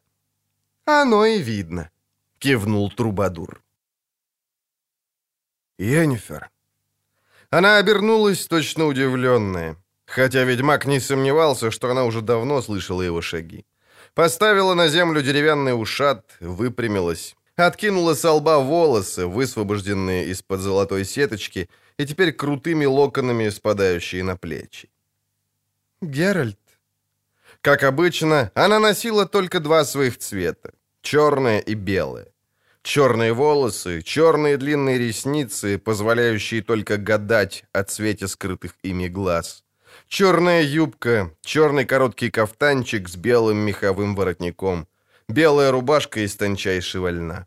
На шее черная бархатка, украшенная усеянной бриллиантами обсидиановой звездой.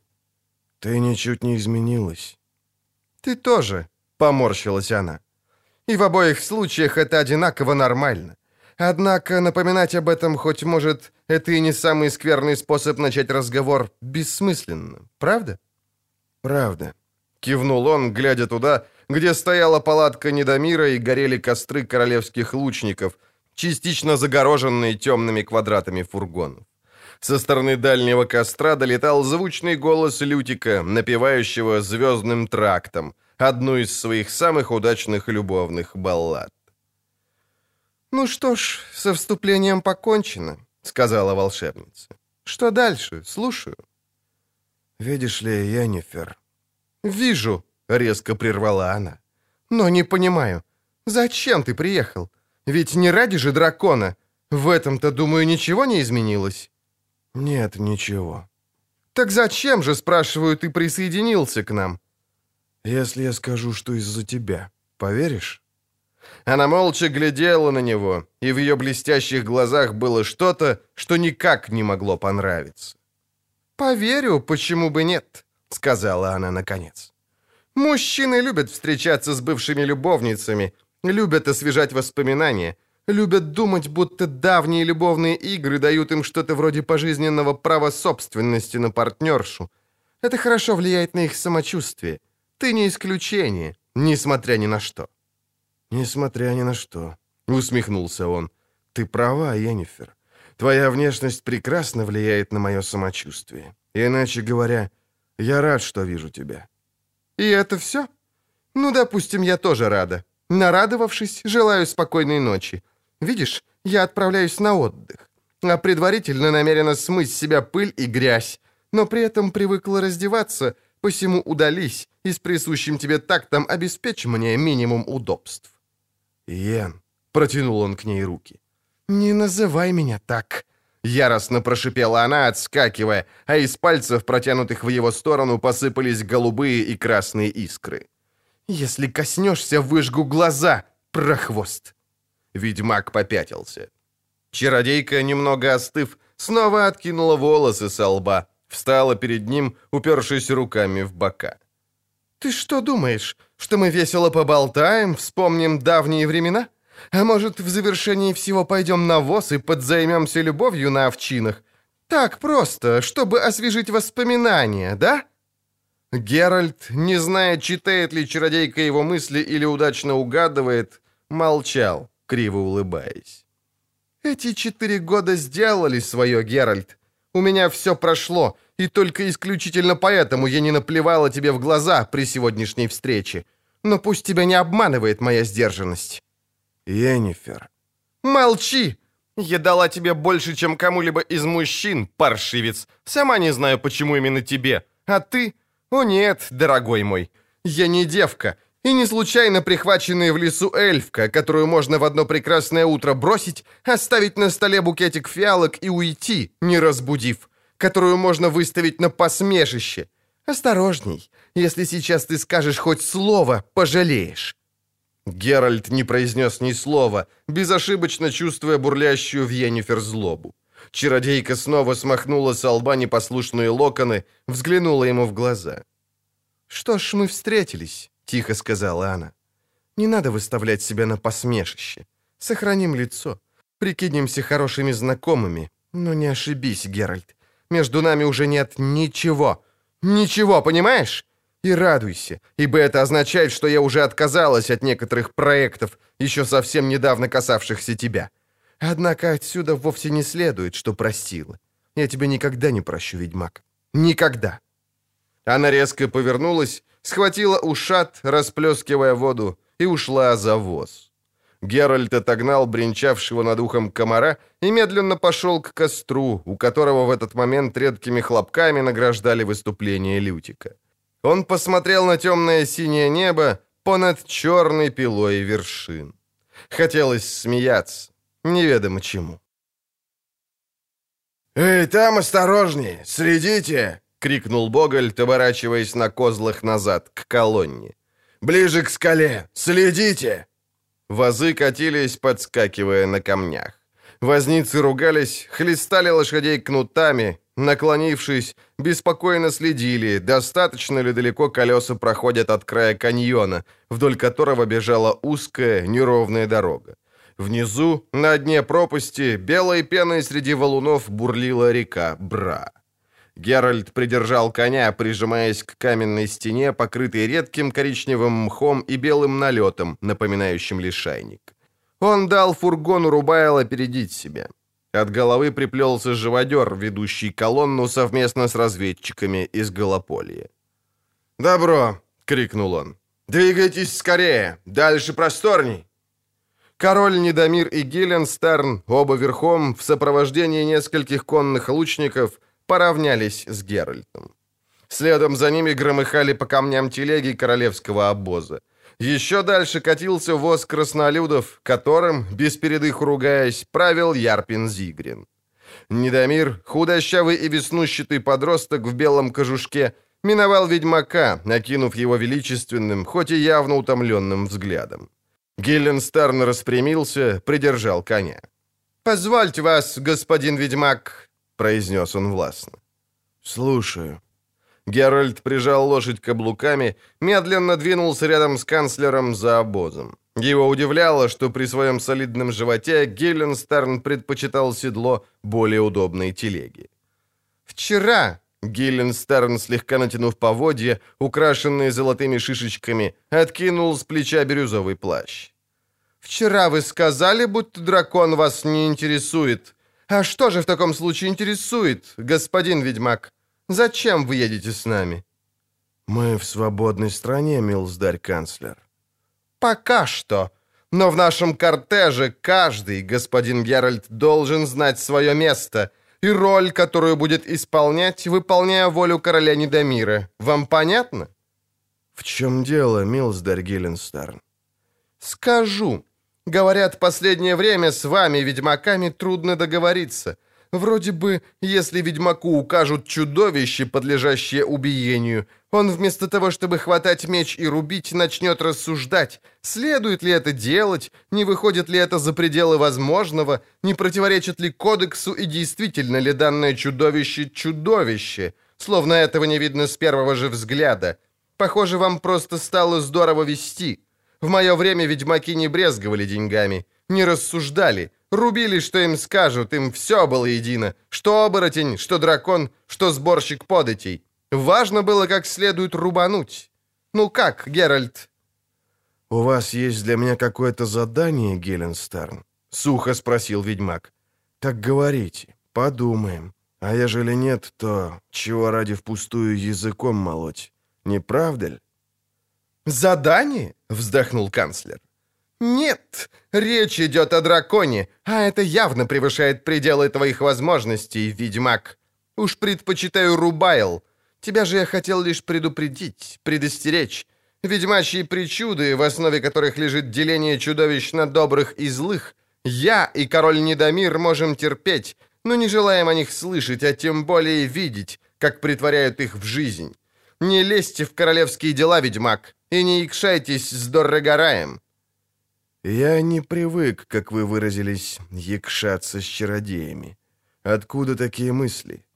«Торрегорай», — сказал Гилленстерн, — «переплюнет своими причудами даже ведьмаков, не ограничивается делением чудовищ на хороших и плохих, считает, что все они хорошие». «Немного преувеличивает». «Несомненно, но отстаивает свои взгляды с яростным упорством, а я, честно говоря, не удивлюсь, если с ним что-нибудь приключится. А то, что он присоединился к нам в странном обществе... Я не спутник Дорогорая, и он не мой спутник. Не прерывай. Общество довольно странное. Ведьмак, напичканный принципами, словно лисья шуба блохами, чародей, повторяющий друидские бредни о равновесии в природе, молчаливый рыцарь Борх Тригалки и его эскорт из Зерикании, в которой, как известно, складывают жертвы к лапам статуи дракона. И все они ни с того ни с сего присоединяются к охоте. Странно, верно? Пусть будет странно. Так знай, сказал канцлер, что у самых загадочных проблем бывают, как говорит практика, самые простейшие решения. Не заставляй меня, ведьмак, прибегать к ним. Не понял. «Понял, понял. Благодарю за беседу, Геральт». Геральт остановился. Гилленстерн послал коня вперед, догнал обоз и присоединился к королю. Мимо проехал Эйк из Денесле в стеганом кафтане из светлой кожи и с вмятинами от снятых лад, ведя за собой вьючного коня, нагруженного оружием, цельным серебряным щитом и огромной пикой. Геральт приветливо поднял руку, но странствующий рыцарь отвернулся, сжав тонкие губы, и пришпорил коня. «Не очень-то он тебя любит», — сказал Доррогорай, подъезжая. «А, Геральт?» «Оно и видно». «Конкурент? Оба вы работаете в одной области, так сказать. Только Эйк идеалист, а ты профессионал. Почти никакой разницы, особенно для тех, кого убиваете».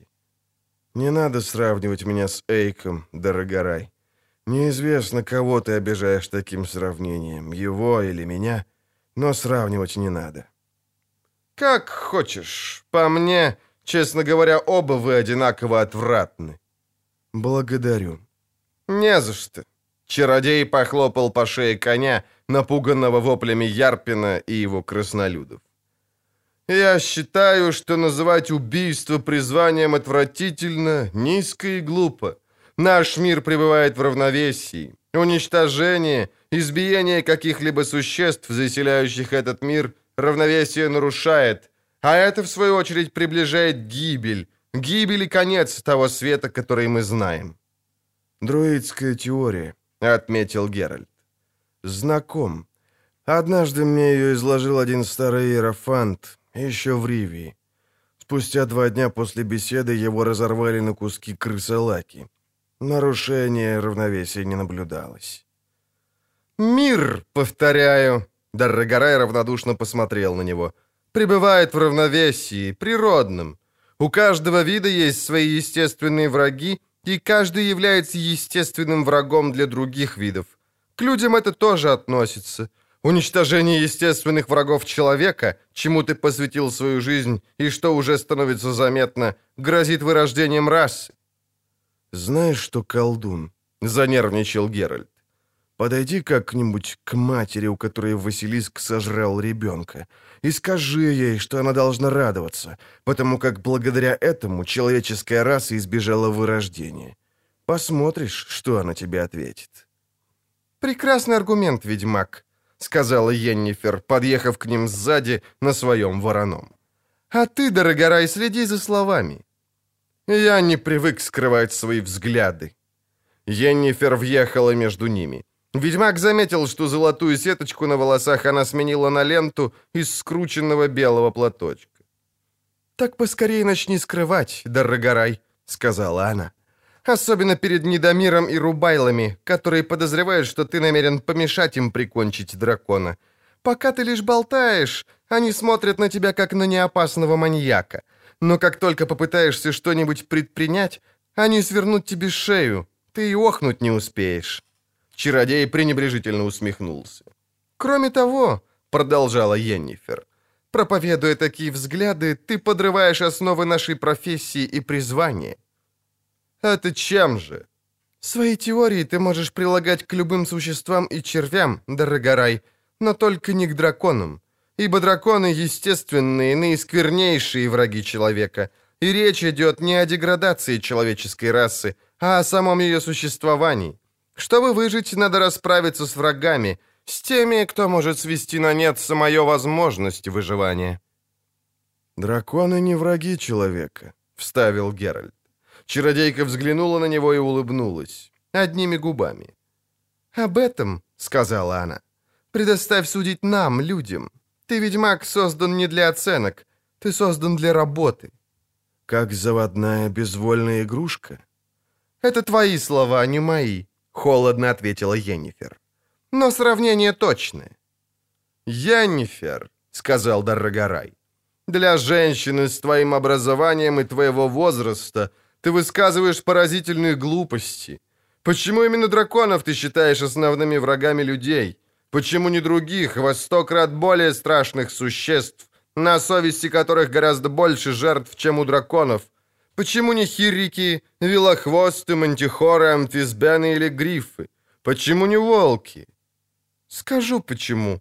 Преимущество человека перед другими расами и видами в том, что его борьба за соответствующее место в природе Зажизненное пространство может быть выиграно лишь тогда, когда он окончательно исключит кочевой образ жизни, переходы с места на место в поисках пищи, следуя календарю природы. Иначе он не достигнет нужного темпа прироста. Человеческое дитя слишком долго не обретает самостоятельности. Только находящаяся в безопасности за стенами города или крепости женщина может рожать в нужном темпе, то есть ежегодно. Плодовитость, Дорогорай, это прогресс, условия выживания и доминирования. И тут мы подходим к драконам. Ни одно чудовище, кроме дракона, не может угрожать городу или крепости. Если драконов не уничтожить, люди ради безопасности станут распыляться, вместо того, чтобы объединяться, потому как драконье пламя в густо застроенном поселке — это кошмар, это сотни жертв, это ужасающая гибель, Поэтому драконы должны быть выбиты до последнего, Дорогорай». Дорогорай взглянул на нее, странно улыбнулся. «Знаешь, Енифер, не хотел бы я дожить до того часа, когда осуществится твоя идея о царстве человека, когда тебе подобные займут надлежащее место в природе. К счастью, до этого дела никогда не дойдет. Уж скорее вы все друг другу глотки перегрызете, перетравите, передохнете от дурмана и тифа, ибо грязь и вши, а не драконы, угрожают вашим изумительным городам, в которых женщины рожают ежегодно, но только один новорожденный из десяти доживает до одиннадцатого дня. Да, Енифер, плодовитость, плодовитость и еще раз плодовитость. Займись, дорогая моя, деторождением. Это более естественное для тебя занятие. Оно займет у тебя время, которое ты сейчас бесплодно тратишь на придумывание глупостей. Прощай. Пришпорив коня, чародей направился к голове колонны. Геральт, кинув взгляд на бледное и искаженное яростью лицо Йеннифер, заранее посочувствовал колдуну. Он знал, в чем дело. Йеннифер, как и большинство чародеек, была стерильна. Но, как многие чародейки, страдала от этого факта, и на упоминание о нем реагировала совершенно дико. Доррогорай, вероятно, знал об этом. Однако, скорее всего, не предполагал, насколько она мстительна. «Накличет он себе хлопот на голову», — прошипела Йеннифер. «Ох, накличет. Будь осторожный, Геральт. Не думай, что ежели в случае чего ты не проявишь рассудительности, я стану тебя защищать». «Не волнуйся», — усмехнулся он. «Мы, то есть ведьмаки и безвольные игрушки, всегда действуем рассудительно поскольку однозначно и четко помечены границы возможного, в пределах которых мы можем действовать. «Ну-ну, смотри». Йеннифер, все еще бледная, взглянула на него. «Ты обиделся, как девочка, которую обвинили в утрате невинности. Ты ведьмак, и этого ничем не изменить. Твое призвание...» «Прекрати, Ян. Меня начинает мутить». «Не говори со мной так, ведьмак!» А твои тошноты меня мало интересуют, как и прочие реакции из ограниченного ведьмачьего ассортимента. Тем не менее, некоторые из них тебе придется увидеть, если ты не перестанешь почивать меня байками о возвышенных предназначениях и борьбе во благо людей. И о драконах, ужасных врагах племени человеческого, я знаю больше». «Да?» — прищурилась чародейка. «И что же ты такое знаешь, ведьмак?» А хотя бы то... Геральт не обратил внимания на резкое, предостерегающее дрожание медальона на шее. Что если б у драконов не было сокровищ, то никакая собака, не говоря уж о чародеях, не заинтересовалась бы ими. Даже странно, что при каждой охоте на дракона неподалеку обязательно крутится какой-нибудь чародей, крепко связанный с гильдией ювелиров. Например, ты — и позже, хотя на рынок должны, казалось бы, посыпаться камни и камушки, они почему-то туда не попадают, и их цена не падает. Не рассказывай мне сказочки о призвании или борьбе за выживание расы. Я слишком хорошо и слишком долго тебя знаю». «Слишком долго», — повторила она, зловеще скривив губы. «Это уж точно. Но не думай, что слишком хорошо. Ты сукин сын. Черт, до чего ж я была глупа. «Иди к дьяволу! Видеть тебя не могу!» Она хлестнула Воронова, помчалась вдоль колонны. Ведьмак сдержал коня, пропустил телегу краснолюдов, рычащих, ругающихся, высвистывающих что-то на костяных свирелях. Между ними, развалившись на мешках с овсом и побрякивая на лютне, возлежал Лютик. «Эгей!» — орал Ярпин Зигрин, сидевший на козлах, указывая на Йеннифер. «Что это там чернеет на дороге? Интересно, что? Похоже на кобылу». «Несомненно», — ответствовал Лютик, сдвигая на затылок сливового цвета шапочку. «Кобыла! Верхом намерение! Невероятно!» Ярпиновы парни затрясли бородами в хохоте. Йеннифер сделала вид, будто не слышит. Геральт остановил коня, пропустил лучников Недомира. За ними на некотором удалении ехал Борг, а следом зериканки, образуя арьергард колонны. Геральт дождался, пока они подъедут, повел свою кобылу бок о бок с лошадью Борха. Ехали молча. «Ведьмак», — вдруг проговорил Тригалки, — «хочу тебя спросить». «Спрашивай». «Почему ты не завернешь?» Ведьмак какое-то время глядел на него. «Ты действительно хочешь знать?» «Хочу», — сказал Тригалки, поворачиваясь к нему лицом. «Я еду с ними, потому что я безвольная игрушка. Потому что я пучок пакли, гонимый ветром вдоль дорог. Куда, скажи мне, я должен ехать? И зачем? Здесь, по крайней мере, собрались те, с кем есть о чем поговорить. Те, кто не замолкают, когда я подхожу. Те, кто, даже не любя меня, говорят мне это прямо в глаза, не кидают камни из-за заборов. Я еду с ними по той же причине, по какой поехал с тобой в трактир Платагонов. Потому что мне все равно. У меня нет места, куда я мог бы стремиться. У меня нет цели, которая должна быть в конце пути. Три галки откашлялся. Цель есть в конце любого пути. Она есть у каждого, даже у тебя, хоть тебе и кажется, будто ты не такой, как все. Теперь я тебя спрошу. Спрашивай. А в конце твоего пути есть цель? Есть. Счастливец. Дело не в счастье, Геральт. Дело в том, во что ты веришь и чему отдаешь себя. В чем твое призвание? Никто не может знать об этом лучше, чем... чем ведьмак. Я сегодня то и дело слышу о призвании. Вздохнул Геральт. Призвание Недомира — захватить Маллиору. Призвание Эйка из Денесля — защищать людей от драконов. Доррогорай чувствует призвание к совершенно обратному.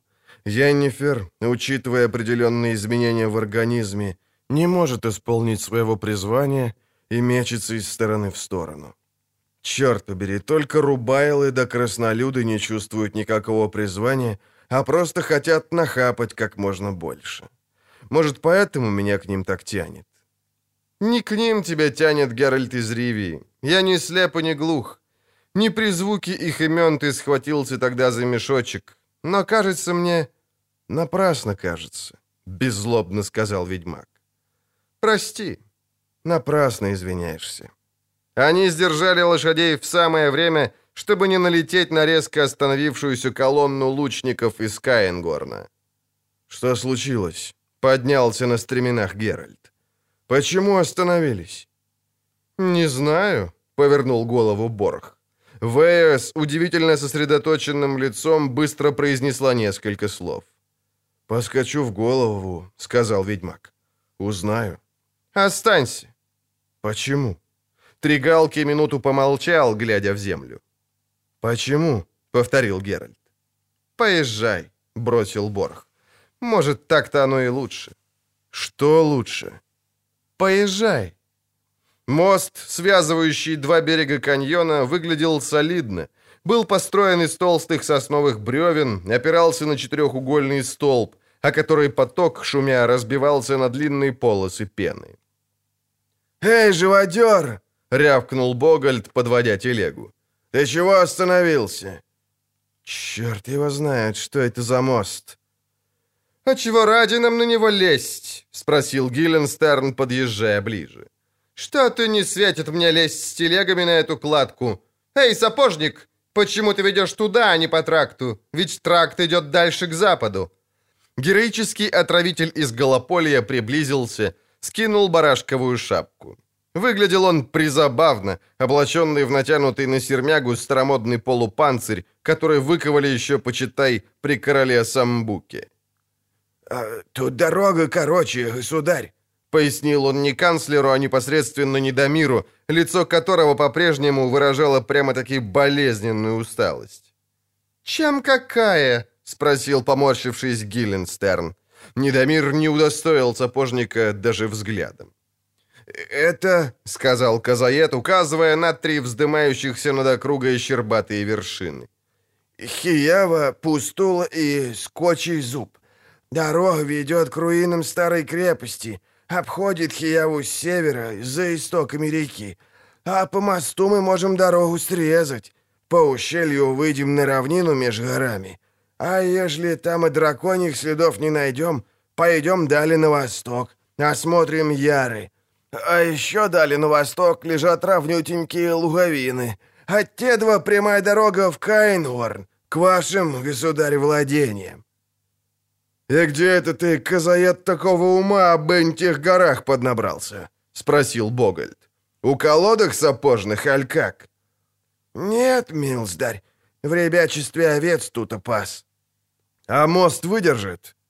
Богольд приподнялся на козлах, глянул вниз на пенящуюся реку. «Пропасть сажен сорок». «Выдержит». «Откуда вообще взялся такой мост в этой глуши?» «Ио», — сказал Казаед, — «в давние времена тролли срубили, а кто тут и ездил, крепко им платить должен был. А так как редко кто тут и ездил, то тролли по миру пошли, а мост остался». «Повторяю», — гневно сказал Гилленстерн, — «у нас телеги с грузом и фуражом, на бездорожье мы можем застрять. Не лучше ли трактом ехать?» «Можно и трактом», пожал плечами сапожник. «Но дорога дальняя. А король говорил, что ему надо идти к дракону срочно, потому как он высматривает его, словно коршун-пать». «Падаль», — поправил канцлер. «Пусть падаль, не все едино», — согласился Казаед. «А мостом все равно ближее». «Ну так вперед, Казаед», — решил Богольд. «Жми передом, ты и твое войско. У нас такой обычай. Вперед пускать самого боевитого». «Не больше одной телеги сразу», — предостерег Гилленстерн. «Лады». Богольд стегнул лошадей. Телега задуднила по бревнам моста. «За нами, живодер! Глянь-ка, колеса ровно идут!» Геральт придержал коня, дорогу ему загородили лучники Недомира в пурпурно-желтых кафтанах, столпившиеся на каменистой площадке. Кобыла ведьмака фыркнула.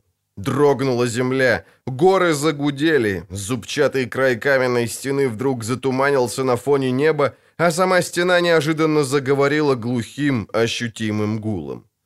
«Внимание!» — зарычал Богольд уже с другой стороны моста. «Эй, там! Внимание!»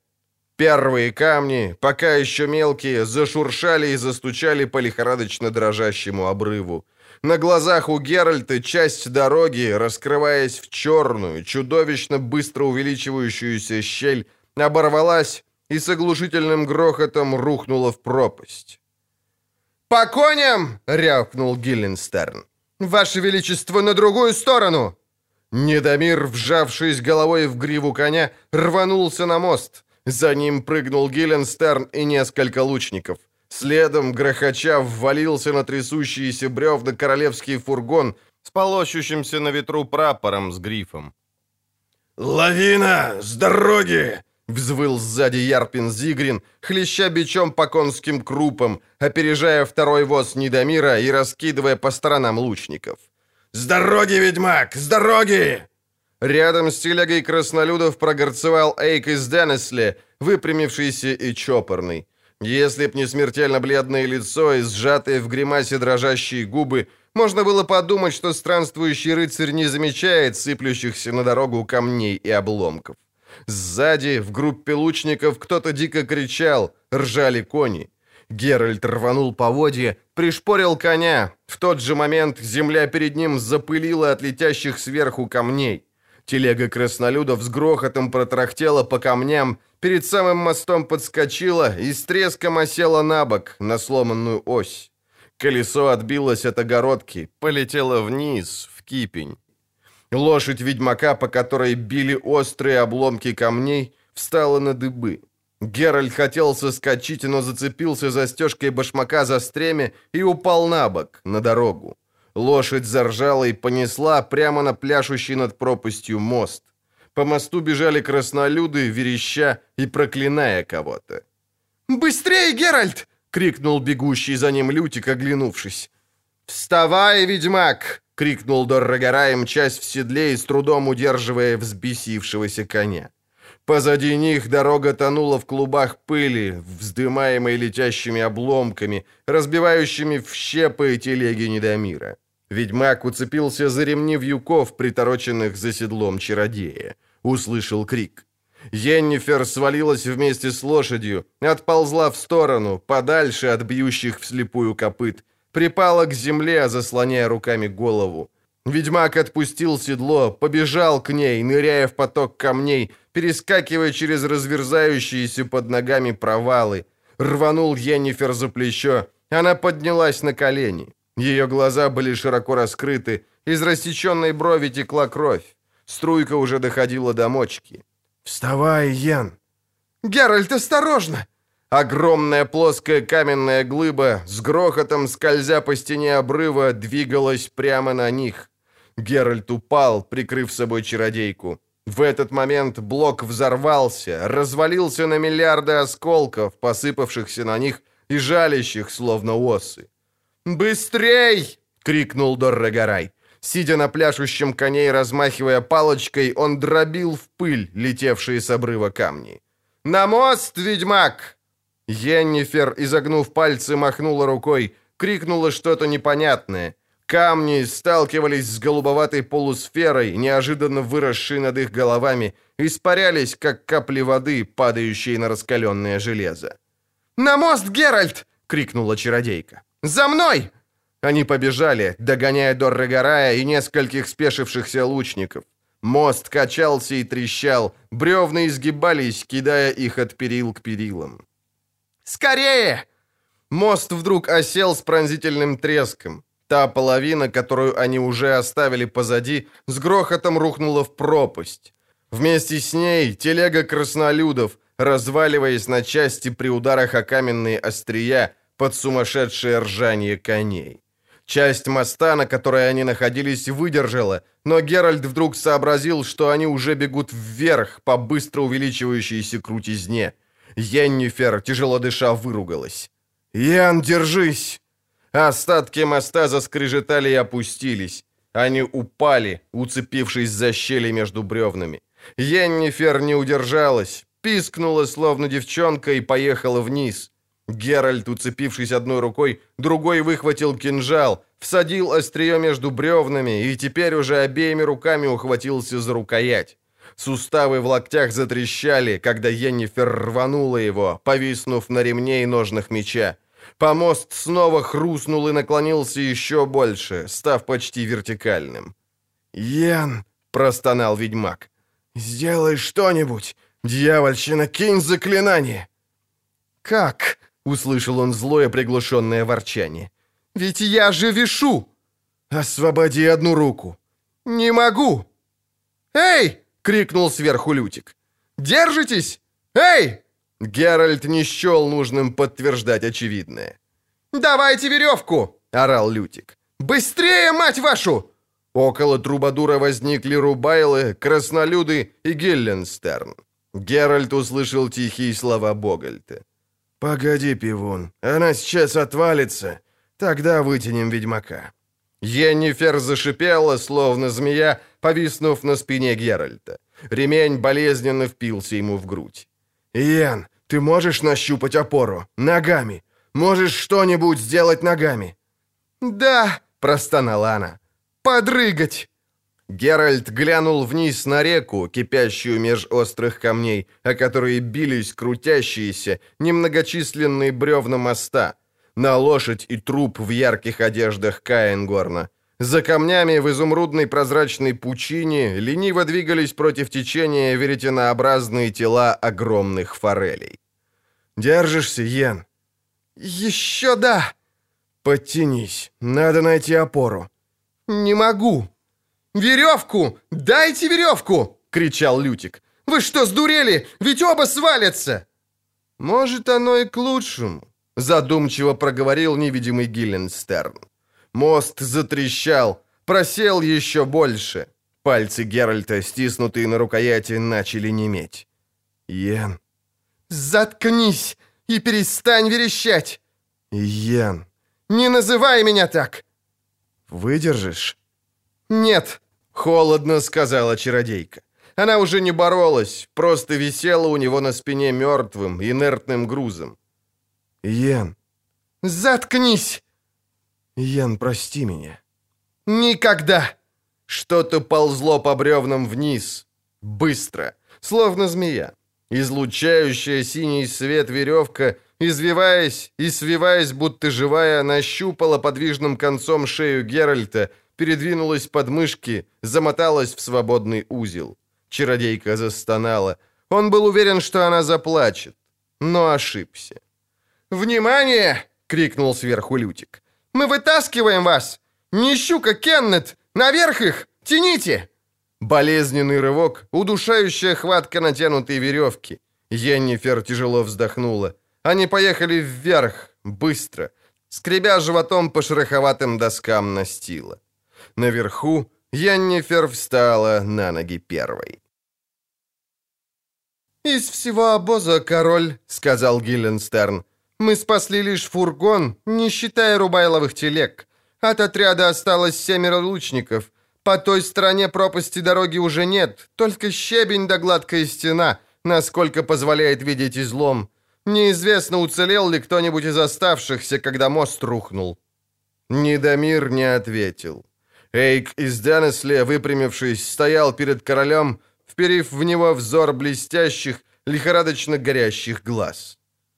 «Нас преследует гнев богов», — сказал он, вздымая руки. «Видать, согрешили мы, король. Это был священный поход, поход против зла, ибо дракон есть зло. Да, любой дракон есть воплощение зла. Я не прохожу безразлично мимо зла, я давлю его ногами, уничтожаю, как велят боги и святая книга». «Что он мелет?» — поморщился Богольд. «Не знаю», — сказал Геральт, поправляя упряжь. Не понял ни слова. «Тихо», — сказал Лютик. «Я пытаюсь запомнить, может, удастся использовать, когда подберу рифмы». «Святая книга гласит», — окончательно разошелся Эйк, «что изойдет из бездны змей, дракон отвратный, семь глав и десять рог имеющий. На спине у него усядется дева в пурпуре и багрянце, и кубок золотой будет у нее в руце, а на челе выписан будет знак всякого и полного распутства». «Я ее знаю», — обрадовался Лютик. «Это Чилия, жена Салтыса Зомерхальдера». «Успокойтесь, господин поэт», — произнес Гилленстерн. «А вы, рыцарь из Денесле, говорите и с ней, если можете». «Противу зла, король!» — завопил Эйк. Надобно поспешать с чистым сердцем и совестью, с поднятой главою. А кого мы видим здесь? Краснолюдов, кое есть поганцы, рождаются в темностях и темным силам поклоняются. Чародеев-богохульников, присваивающих себе божеские права, силы и привилегии. Ведьмака, кое есть отвратный проклятый извращенец, противоестественное творение. И вы еще удивляетесь, что на наши головы пала кара? Мы дошли до предела возможного. Не надо испытывать божескую милость. Призываю вас, король, очистить от нечисти наши ряды, прежде чем...» «Обо мне ни слова», — жалостно вставил Лютик. «Ни слова о поэтах, а вообще-то я стараюсь». Геральт усмехнулся Ярпину Зигрину, ласково поглаживающему острие засунутого за пояс топора. Краснолюд, развеселившись, осклабился. Йеннифер демонстративно отвернулась, притворившись, будто разорванная до самого бедра юбка занимает ее больше, нежели слова Эйка. «Вы немного переборщили, милздарь Эйк», — резко проговорил Доррегарай. «Впрочем, уверен из благородных побуждений. Я считаю совершенно никчемным ваше мнение о чародеях, краснолюдах и ведьмаках, хотя, мне кажется, все мы уже привыкли к таким речам. Все же говорить так невежливо и не по-рыцарски, милздарь Эйк». И уж вовсе непонятно после того, как вы, а не кто другой, бежите и подаете волшебную эльфову веревку ведьмаку и чародейке, которым угрожает смерть. Из сказанного вами следует, что вам скорее следовало бы молиться, чтобы они упали». «Черт возьми!» — шепнул Геральт Лютику. «Так это он подал веревку? Эйк, а не Дорогорай?» «Нет», — буркнул Барт. «Эйк, именно он». Геральт недоверчиво покачал головой. Йеннифер чертыхнулась себе под нос и выпрямилась. «Рыцарь Эйк», — сказала она с улыбкой, которую любой, кроме Геральта, мог счесть любезной. «Как же так? Я нечисть, а вы спасаете мне жизнь». «Вы дама, госпожа Йеннифер», — рыцарь чопорно поклонился. «А ваше красивое и искреннее лицо позволяет думать, что вы когда-нибудь отречетесь от чернокнижничества». «Чернокнижие, вы хотели сказать?» Богальд фыркнул. «Благодарю вас, рыцарь», — сухо сказала Йеннифер. «И, видимо, Геральт также вас благодарит. Поблагодари его, Геральт». «Да меня скорее удар хватит». Ведьмак обезоруживающе искренне вздохнул. «За что же? Я мерзкий извращенец а моя безобразная и лживая физиономия не сулит никаких надежд на исправление. Рыцарь Эйк вытащил меня из пропасти случайно, только потому, что я лихорадочно цеплялся за красивую даму. Виси я там один, Эйк и пальцем бы не шевельнул. Я не ошибаюсь, рыцарь? «Ошибаетесь, господин Геральт», — спокойно отозвался странствующий рыцарь. «Никому из нуждающихся в помощи я не отказываю, даже ведьмаку. «Поблагодари, Геральт, и извинись», — резко сказала чародейка. «В противном случае ты подтвердишь, что, по крайней мере, в отношении тебя Эйк был совершенно прав. Ты не можешь сосуществовать с людьми, потому что ты иной. Твое участие в экспедиции — ошибка. Тебя сюда пригнала бессмысленная цель. Поэтому будет целесообразно отделиться. Я считаю, что ты и сам это понял. А если нет, то пойми, наконец». «О какой цели вы говорите, госпожа?» — вклинился Гилленстерн. Чародейка взглянула на него, но не ответила. Лютик и Ярпин Зигрин усмехнулись многозначительно, но так, чтобы чародейка этого не заметила. Ведьмак взглянул в глаза Йеннифер. Они были холодны, как лед. «Прошу прощения и благодарю, рыцарь из Денесли», — наклонил он голову. Благодарю всех присутствующих за мое непреднамеренное и поспешное спасение. Я слышал, когда висел, как вы на перегонки рвались мне на помощь. Прошу всех присутствующих простить меня, за исключением благородной Йеннифер, которую я благодарю, ни о чем не прося. Прощайте. Мерзость по собственной воле покидает благородную компанию, ибо вы у мерзости уже вот где сидите. «Бывай, Лютик». «Эй, Геральт!» — крикнул Богольд. «Не разыгрывай из себя целочку! Не делай из мухи слона! К черту! Люди!» Со стороны устья ущелья бежал казаед и несколько голопольских милиционеров, высланных на разведку. «Что такое? Чего он орет?» — поднял голову Нищука. «Люди! Вашей милости!» — задыхался сапожник.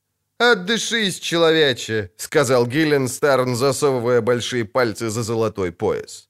«Дракон! Там дракон!» «Где?» «За ущельем, на равнине. Господин, он...» «По коням!» — скомандовал Гилленстерн. «Не щука!» — рявкнул Богольд. «На телегу! Живодер, на коня и за мной!» «В галоп, парни!» — завопил Ярпин Зигрин. «Галопом, мать вашу, так!» «Эй, погодите!» — Лютик забросил лютню за спину. «Геральт, возьми меня на коня!» «Прыгай!» Ущелье окончилось россыпью светлых камней, все более редких, образующих неправильную окружность.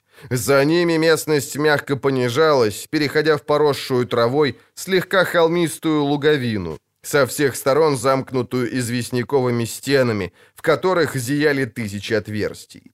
Три узких каньона, устья высохших потоков, выходили на луговину. Богольд первым доскакал до каменного барьера, резко осадил коня, поднялся на стременах. «О, зараза!» — сказал он. «О, чертова зараза! Этого... этого не может быть!» «Чего?» — спросил Доррогорай, подъезжая. Рядом с ним Йеннифер, спрыгнув с телеги, налегла грудью на каменную глыбу, выглянула, попятилась, протерла глаза. «Что? Что такое?» — крикнул Лютик, выглядывая из-за спины Геральта. «Что такое, Богольд?» «Дракон-то! Дракон! Золотой!» Не больше, чем в ста шагах от каменной горловины ущелья, из которого они только что вышли, у дороги, ведущей к северной части каньона, на куполообразном невысоком холме сидело существо. Оно сидело, изогнув правильной дугой длинную изящную шею, склонив узкую голову на выпуклую грудь, оплетя хвостом передние выпрямленные лапы. Было в этом существе, в его позе, что-то невообразимо грациозное, что-то кошачье, что-то противоречащее его явно змеиной родословной. Несомненно, змеиной, ибо существо было покрыто слепящей глаза золотой чешуей с четким рисунком. Да, существо, сидящее на холме, было золотым.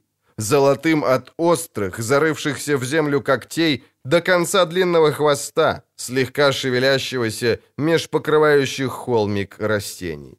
Глядя на них огромными золотыми глазами, существо расправило широкие золотистые нетопыринные крылья и так сидело неподвижное, как бы требуя, чтобы им любовались. «Золотой дракон!» — шепнул Даргагарай. «Невероятно! Живая легенда!» «Не существует в мире, чертова мать, золотых драконов!» — заявил Нищука и сплюнул. «Я-то знаю, что говорю. «А что же в таком случае сидит сейчас на холме?» — трезво спросил Лютик. «Обман какой-то. Иллюзия». «Это не иллюзия», — сказала Йеннифер. «Это золотой дракон», — проговорил Гилленстерн. «Самый настоящий золотой дракон». «Золотые драконы бывают только в легендах». «Перестаньте», — вклинился Богольд. «Нечего дергаться. Любому болвану ясно, что это золотой дракон. Да и какая разница, Милсдари? Золотой, синий, пегий в крапинку или клетчатый? Он невелик, уделаем его в момент. Живодер не щука, разгружайте телегу, вытаскивайте снаряжение. Тоже мне разница, золотой, не золотой. «Есть разница, Богольд», — сказал живодер. «И большая. Это не тот дракон, на которого мы охотимся. Не тот, подтравленный под голопольем, который сидит в яме на драгоценностях и золоте а этот-то сидит только на собственной заднице. Так на кой он нам ляд?» «Это золотой дракон, Кеннет», — буркнул Ярпен Зигрин. «Ты когда-нибудь такого видел? Не понимаешь? За его шкуру мы возьмем больше, чем вытащили бы из обычного сундучища с сокровищами». «И к тому же это не ухудшает ситуации на рынке драгоценных камней», добавила Йеннифер, нехорошо усмехаясь.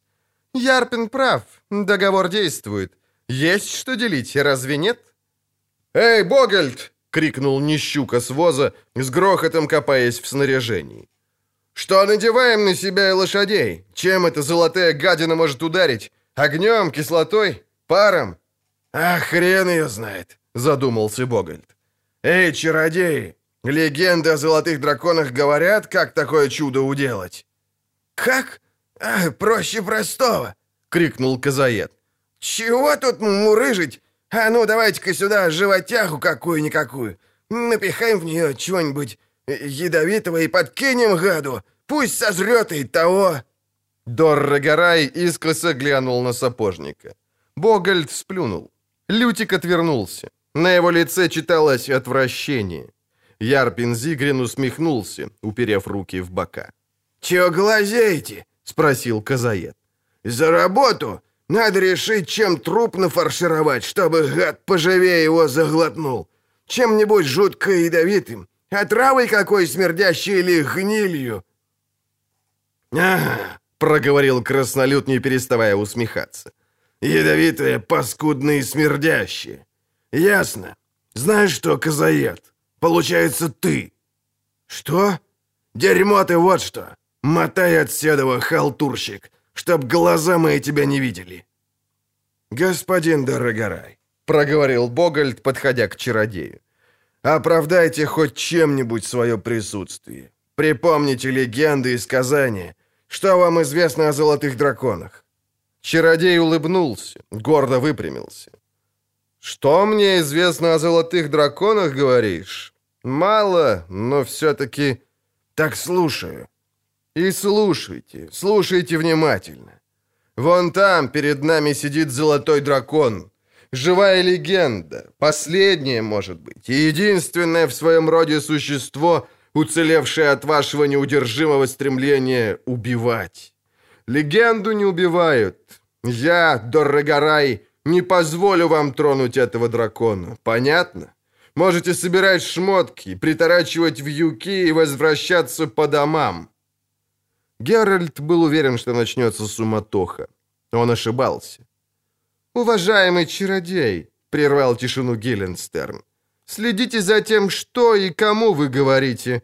Король Недомир может приказать вам, Дорогорай, приторочить вьюки и убираться к черту, но не наоборот. Вам это ясно?» «Нет», гордо ответил чародей.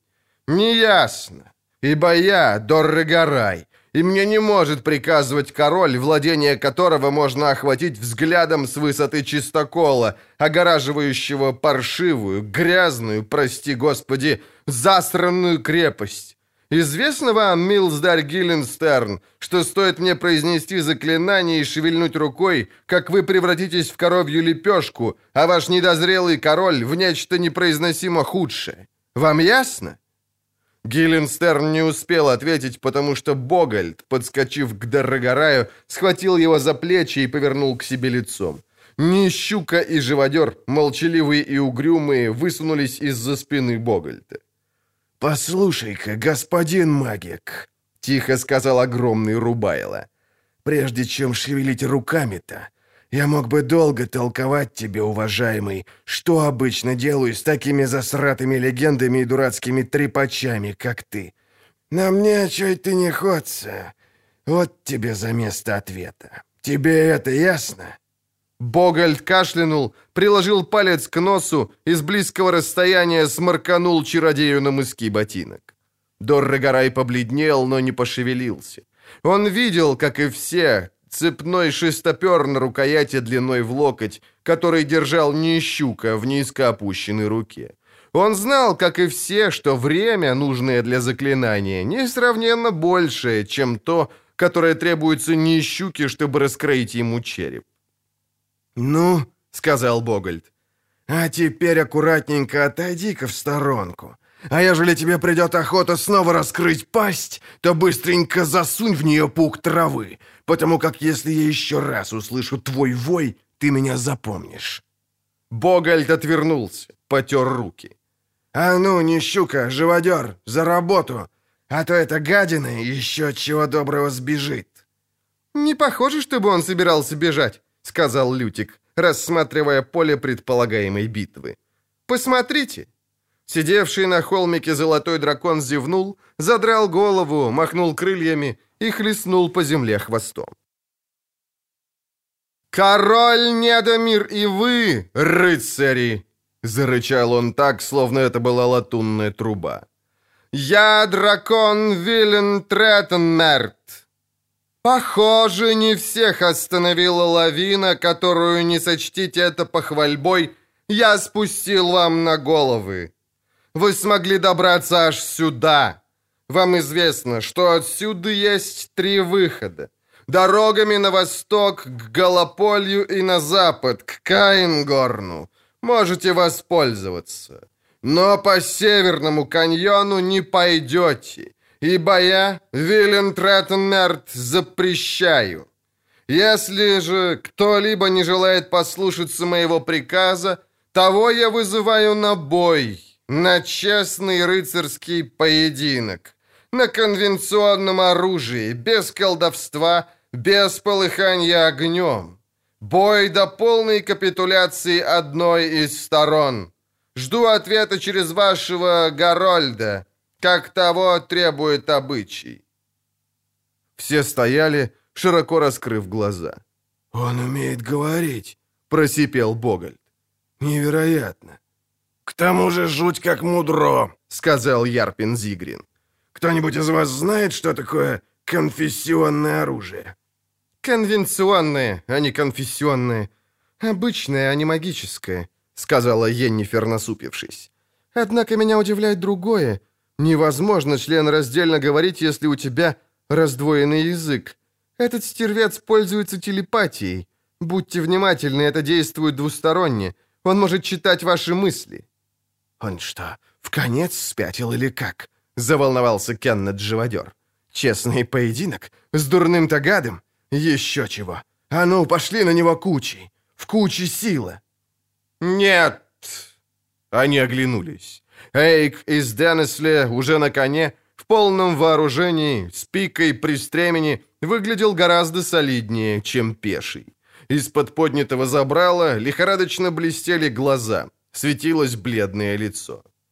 «Нет, господин Кеннет», — повторил рыцарь, — «только через мой труп я не допущу, чтобы в моем присутствии оскорбляли рыцарскую честь. Тот, кто рискнет нарушить принципы рыцарского поединка, Эйк говорил все громче. Его возбужденный голос то и дело ломался и дрожал от волнения. «Кто оскорбляет честь, тот оскорбляет и меня. И кровь его, либо моя, прольется на сию измученную землю. Скотина требует поединка? Хорошо. Пусть Гарольд протрубит мое имя. Да исполнится воля богов. У дракона сила клыков, когтей и дьявольская злоба, а у меня... «Ну, кретин!» — буркнул Ярпин Зигрин. А у меня благородство, у меня вера, у меня слезы девушек, которых этот гад... «Кончай, Эйк, тошнит!» — рыкнул Богольд. «Дальше, в поле! Принимайся за дракона, чем болтать-то!» «Эй, Богольд, погоди!» — вдруг сказал краснолюд, почесав бороду. «Забыл об уговоре. Если Эйк положит гадину, он возьмет себе половину». «Эйк ничего не возьмет», — ощерился Богольд. «Я его знаю. Ему достаточно, если Лютик сложит о нем песенку». «Тихо!» — крикнул Гилленстерн. «Да будет так! Против дракона выступит благородный странствующий рыцарь Эйк из Денесле, бьющийся в цветах Каингорна и тем самым олицетворяющий копье и меч короля Недомира. Таково королевское решение». «Извольте», — заскрежетал зубами Ярпин Зигрин. «Копье и меч Недомира. Уделал нас каингорнский кролик. И что теперь?» «А, ничего», — сплюнул Богольд. «Надеюсь, ты не думаешь связываться с Эйком, Ярпин? Он болтает ерунду, но уж коли забрался на кобылу и его понесло, то лучше отойти с дороги. Пусть идет, зараза, и пусть укокошит дракона, а там посмотрим». «Кто будет Горольдом?» — спросил Лютик. «Дракон требовал Горольда. Может, я?» «Нет, это тебе не песенки распевать, Лютик», — поморщился Богольд. «Пусть Горольдом будет Ярпин Зигрин. У него голос, как у бугая». «Лады, отчего?» — сказал Ярпин. «Давайте сюда знаменщика со знаком, чтобы все было как положено». «Только говорите вежливо, господин Краснолюд, и изысканно», — напомнил Гилленстерн. «Не учите меня жить», — гордо выпятил живот Краснолюд. Я ходил послом, когда вы еще хлеб называли ням-ням, а мух муф-муф». Дракон по-прежнему спокойно сидел на холме, весело помахивая хвостом. Краснолюд скарабкался на самый большой валун, откашлялся и сплюнул. «Эй, ты там!» — заорал он, взявшись за бока. «Дракон поиметый! Слушай, что тебе Горольд скажет! Я, стал быть!» Первым за тебя благородно примется странствующий, мать его так, рыцарь Эйк из Денесли, и всадит тебе пику в брюхо, как того требует священный обычай, на погибель тебе и на радость бедненьким девицам и королю Недомиру. Драка должна быть честной по правилам. Пыхать огнем не можно, а только конфессионально дубасить друг дружку, пока этот другой лапти не откинет. Не помрет, стал быть. Чего тебе от души и сердца желаем? Усек, дракон?» Дракон зевнул, взмахнул крыльями, потом, припав к земле, быстро спустился с холма на ровное место. «Понял, уважаемый Гарольд», — прорычал он. «Так пусть же выйдет на поле боя благородный Эйк из Денесли. Я готов». «Ну, прям цирк, да и только». Богольд сплюнул, угрюмым взглядом проводил Эйка, шагом выезжавшего из-за барьера камней. «Фуссаться можно». «Заткнись, Богольд!» — крикнул Лютик, потирая руки. «Смотри, Эйк намерен атаковать! Черт побери, вот будет баллада! Всем балладам баллада!» «Ура! Хвала Эйку!» — крикнул кто-то из группы лучников Недомира. «А я...» — угрюмо бросил Казаед. «Я б все ж его для верности начинил серой». Эйк уже в поле отсалютовал дракону поднятой пикой, опустил забрало и пришпорил коня. «Ну-ну», — сказал краснолюд. Глуп-то он, может, и глуп, но в атаках сечет. Гляньте только!» Эйк, наклонившись и укрепившись в седле, на полном скаку опустил пику. Дракон против ожидания Геральта не отскочил, не пошел полукругом, а прижавшись к земле, кинулся прямо на атакующего рыцаря. «Бей его, Эйк, бей!» — рявкнул Ярпин. Эйк, хоть и мчался галопом, не ударил вслепую, куда попало. В последний момент он ловко изменил направление, перекинул пику над головой лошади. Проносясь мимо дракона, ударил изо всей силы, привстав на стременах. Все крикнули в один голос. Геральт к хору не присоединился.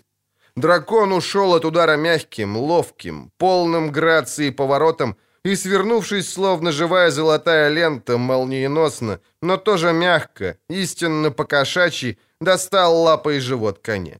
Конь споткнулся, высоко подкинул круп. Рыцарь качнулся в седле, но пики не выпустил. В тот момент, когда лошадь почти зарылась ноздрями в землю, дракон резким движением лапы смел Эйка с седла. Все увидели взлетевшие в воздух, кружащие пластины лад, услышали грохот и звон, с которым рыцарь свалился на землю. Дракон, присев, придавил коня лапой, опустил зубастую пасть. Конь душераздирающе взвизгнул, рванулся и утих. В наступившей тишине прозвучал глубокий голос Виллентретенмерта. «Мужественного Эйка из Денесля можно убрать с поля. Он не способен к дальнейшему бою. Следующий». «Ну, курва!» — бросил Ярпин Зигрин в наступившей тишине. «Обе ноги!» сказала Яннифер, вытирая руки льняной тряпкой. «И кажется, что-то с позвоночником. Латы на спине вмяты, словно он получил железной палицей, а ноги, ну, это из-за собственной пики. Не скоро он снова сядет в седло, если сядет вообще». «Профессиональный риск», — буркнул Геральт. «Это все, что ты можешь сказать?» — поморщилась чародейка. «А что бы ты хотела услышать?» «Дракон невероятно скор, Геральт. Слишком скоро, чтобы с ним мог тягаться человек. Понял. Нет, Ян, я пас. Принципы? Ядовито усмехнулась чародейка. Или самый обычнейший страх? Это единственная человеческая эмоция, которую в тебе не уничтожили? И то, и другое. Равнодушно согласился ведьмак. Какая разница? Вот именно. Йеннифер подошла поближе. Никакой. Принципы можно нарушить, страх преодолеть. Убей дракона. Ради меня. Ради тебя? Ради меня. Мне нужен этот дракон, Геральт. Весь. Я хочу получить его только для себя одной. Используй чары и убей.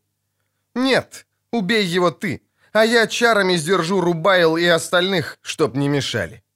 Будут трупы, Йеннифер. С каких пор тебе это мешает? Займись драконом. Я беру на себя людей». «Енифер», — холодно сказал Геральт. «Не понимаю. Зачем тебе дракон? Неужто тебя до такой степени ослепил золотой блеск его чешуи? Ты же не бедствуешь, у тебя неисчерпаемый источник прокорма. Ты знаменита. В чем же дело? Только не говори мне о призвании, прошу тебя». Йеннифер молчала. Наконец, скривив губы, с размаху пнула лежащий в траве камень. «Существует человек, который может мне помочь. Кажется, это... Ты знаешь, о чем я. Кажется, это не необратимо. Есть шанс, я еще могу иметь... Понимаешь?» «Понимаю». «Это сложная операция, очень сложная и очень дорогая. Но взамен за золотого дракона... Геральт...» Ведьмак молчал. «Когда мы висели на мосту, — проговорила чародейка, — ты просил меня кое о чем. Я исполню твою просьбу, несмотря ни на что». Ведьмак грустно улыбнулся, указательным пальцем коснулся обсидиановой звезды на шее Йеннифер. «Слишком поздно, Йен. Мы уже не висим. Я раздумал. Несмотря ни на что». Он ожидал самого худшего. Клубов огня, молний, удара в лицо, оскорблений, проклятий. И удивился, видя только сдерживаемую дрожь губ. Енифер медленно отвернулась. Геральт пожалел о сказанном.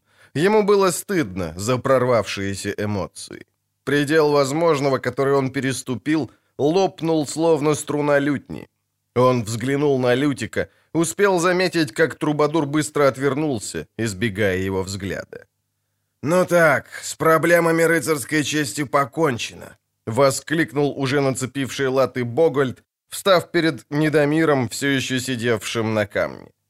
«Рыцарская честь все еще валяется там и стонет». Выражение скуки не покидало лица короля. «Глупо было, Милздарь Геленстерн, выпускать Эйка в качестве вашего рыцаря и вассала. Я не собираюсь указывать пальцем, но знаю, кому Эйк обязан сломанными ногами. Выходит, мы быстренько, одним махом отделались от двух проблем. От одного психа, собиравшегося по-идиотски оживлять легенды о смелом рыцаре в поединке, побеждающем дракона, и одного пройдохи, который думал на этом подзаработать. Вы знаете, о ком я говорю, Геленстерн? Ну и лады. А теперь наш черед. Теперь дракон наш. Теперь мы, рубайлы, прикончим его. Но уже для себя». «А уговор, Богольд», — процедил канцлер. «Как с уговором?» «В заднице у меня ваш уговор, многоуважаемый Геленстерн». «Это кощунство! Это измывательство над королем!» — топнул ногой канцлер. «Королем Недомиром!» «Ну что, король? Что король-то?» — крикнул Богольд, опираясь на огромный двуручный меч. Может, король желает самолично пойти на дракона? А может, вы, его верный слуга, упихаете в латы свое брюхо и выйдете в поле? Почему бы и нет? Извольте, мы подождем, ваша милость. У вас был шанс, Гелленстерн. Если бы Эйк прикончил дракона, вы получили бы его целиком. Нам не досталось бы ничего. Ни единой золотой чешуйки с его хребта. А теперь поздно. Протрите глаза. Некому биться в цветах Каингорна. Второй такой дурень, как Эйк, не сыщется». «Неправда». Сапожник Казаед припал к королю, все еще занятому рассматриванием только одному ему ведомой точки на горизонте. «Ваше Величество, милздарь король, погодите малость, скоро подойдут наши из Голополья. Наплюйте вы на выпендривающихся дворян, гоните их в зашей. Увидите, как действуют те, кто силен рукой, а не словами. «Закрой хайло!» — спокойно бросил Богольд, стирая пятнышко ржавчины с нагрудника. «Заткни хайло, хам! Не то я заткну тебе его так, что зубы в горле застрянут!» Казаед, видя приближающихся Кеннета и Нищуку, попятился за спины голопольских милиционеров. «Король!» — крикнул Гилленстерн. «Что прикажешь, король?» Гримаса безразличия вдруг сползла с лица Недомира. Несовершеннолетний монарх сморщил веснушчатый нос и встал. «Что прикажу?» — тоненько произнес он. «Наконец-то ты спросил об этом, Геленстерн, вместо того, чтобы решать за меня и говорить за меня от моего имени. Очень рад. Отныне пусть так и будет. С этой минуты ты будешь молчать, Геленстерн, и слушать приказы. И вот первый. Собирай людей. Вели положите на телегу Эйка из Денесля. Мы возвращаемся в Каингорн. «Ваше...» «Ни слова, Гилленстерн. Госпожа Янифер, благородные господа, я прощаюсь с вами. Я потерял на этой экспедиции немного времени, но и получил многое. Многому научился. Благодарю вас за слова, госпожа Яннифер, господин Доррегорай, господин Богольд. И благодарю за молчание, господин Геральт. «Король», — сказал Гилленстерн. «Как же это? Что же это? Дракон уже вот-вот. Руку протянуть. Король, твоя мечта». «Моя мечта?» — задумчиво повторил Недомир. «У меня ее еще нет. А если я здесь останусь, может, тогда ее у меня уже не будет никогда». «А Малиора? А рука княжны?» — не сдавался канцлер, размахивая руками. «А трон? Король, тамошний народ признает тебя...»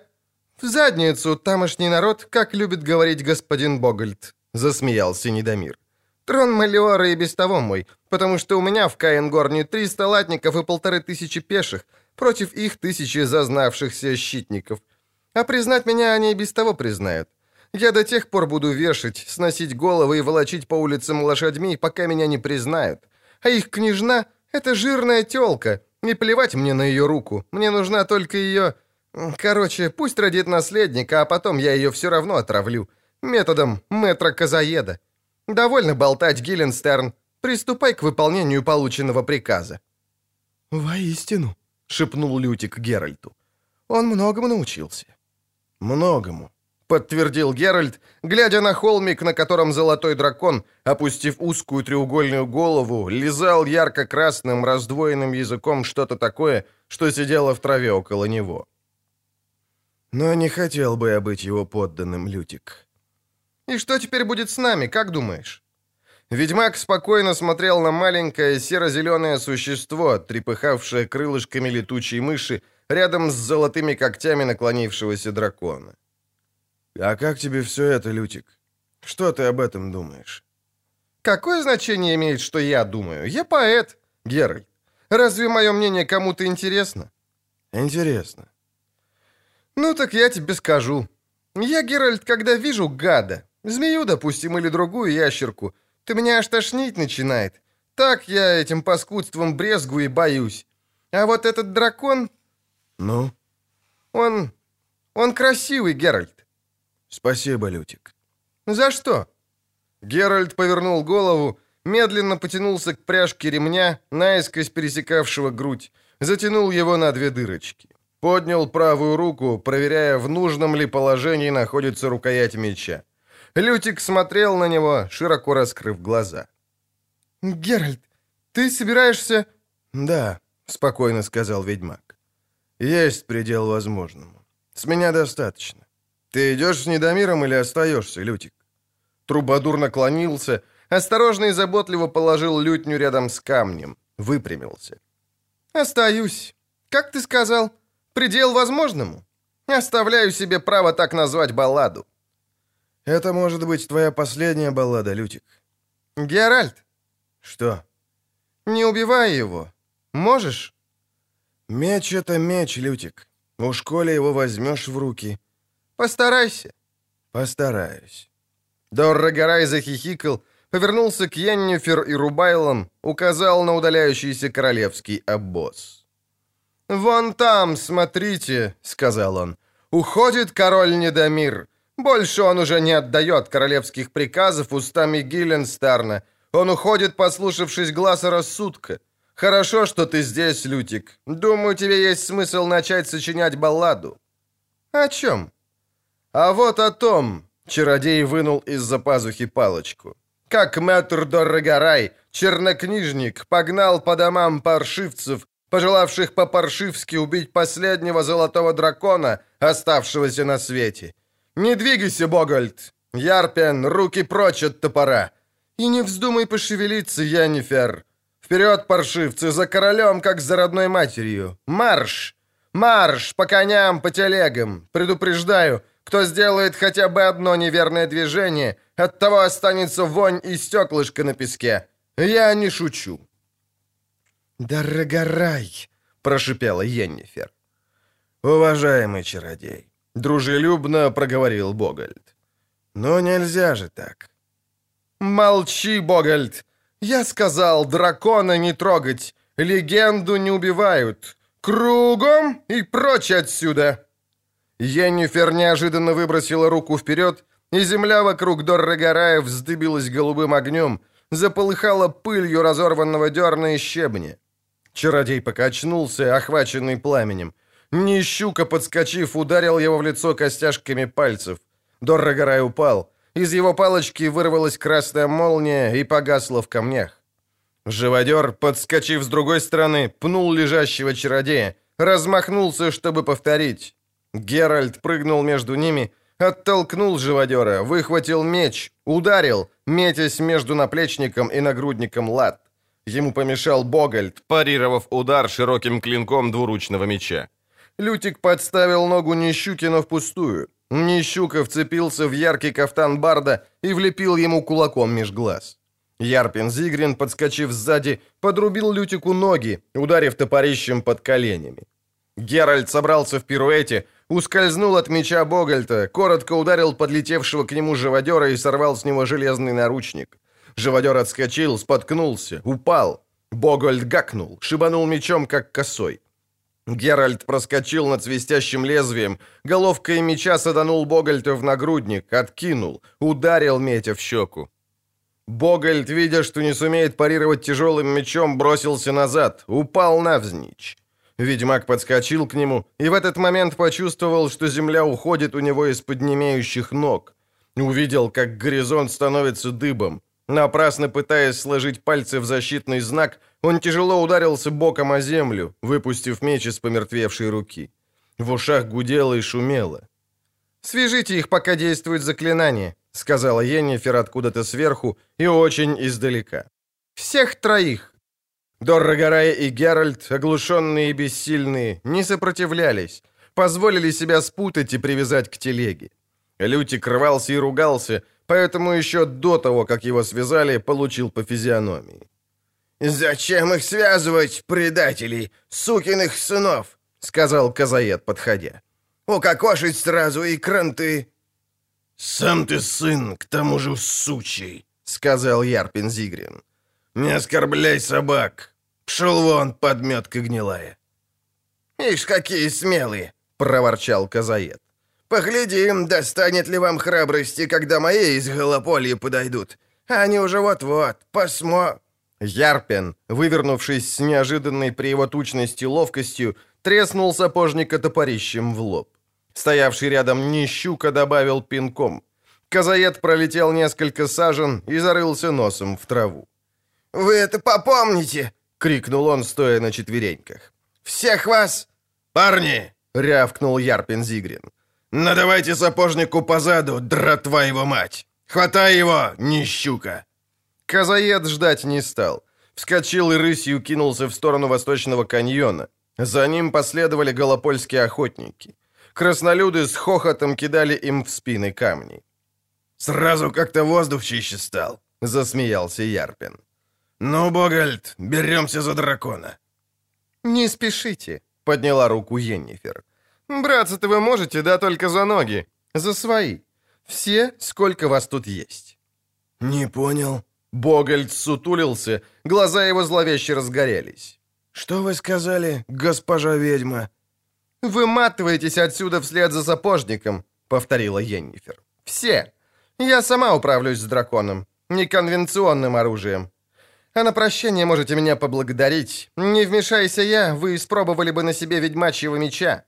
Ну, быстренько, Богольд, не заставляй меня нервничать. Предупреждаю, я знаю заклинание, с помощью которого могу превратить вас в меринов. Достаточно рукой пошевелить». «Ну уж нет», — процедил Богольд. «Мое терпение дошло до предела возможного. Не позволю делать из себя идиота. Живодера, цепи-ка дышло. Чую, и мне понадобится неконвекционное оружие. Сейчас, с вашего позволения, кто-то отхватит по крестцу. Я не стану тыкать пальцем, но сей момент получит по крестцу одна паршивая ведьма. Только попробуй, Богольд. Доставь мне удовольствие. Йеннифер, укоризненно сказал краснолюд. Почему? А может, я просто не люблю делиться, Ярпин? Ну что ж, усмехнулся Ярпин Зигрин. Глубоко человеческое чувство. Настолько человеческое, что не хуже краснолюдского.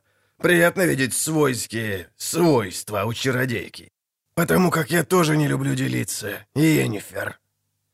Он согнулся и коротко замахнулся. Железный шар, появившийся неведомо откуда и когда, свистнул в воздухе и ударил Йеннифер в лоб. Прежде чем чародейка успела прийти в себя, она уже висела в воздухе, удерживаемая за руки живодером и нещукой, а Ярпия напутывал ей щиколотки веревкой. Йеннифер яростно крикнула, но один из стоявших позади парней Ярпина закинул ей ременные поводья на голову. Сильно стянул. Ремень, врезавшийся в раскрытый рот, заглушил крик. «Ну и как, Йеннифер?» — спросил Богольд, подходя. «Как же ты сделаешь из меня мерина, коли рукой не можешь пошевелить?»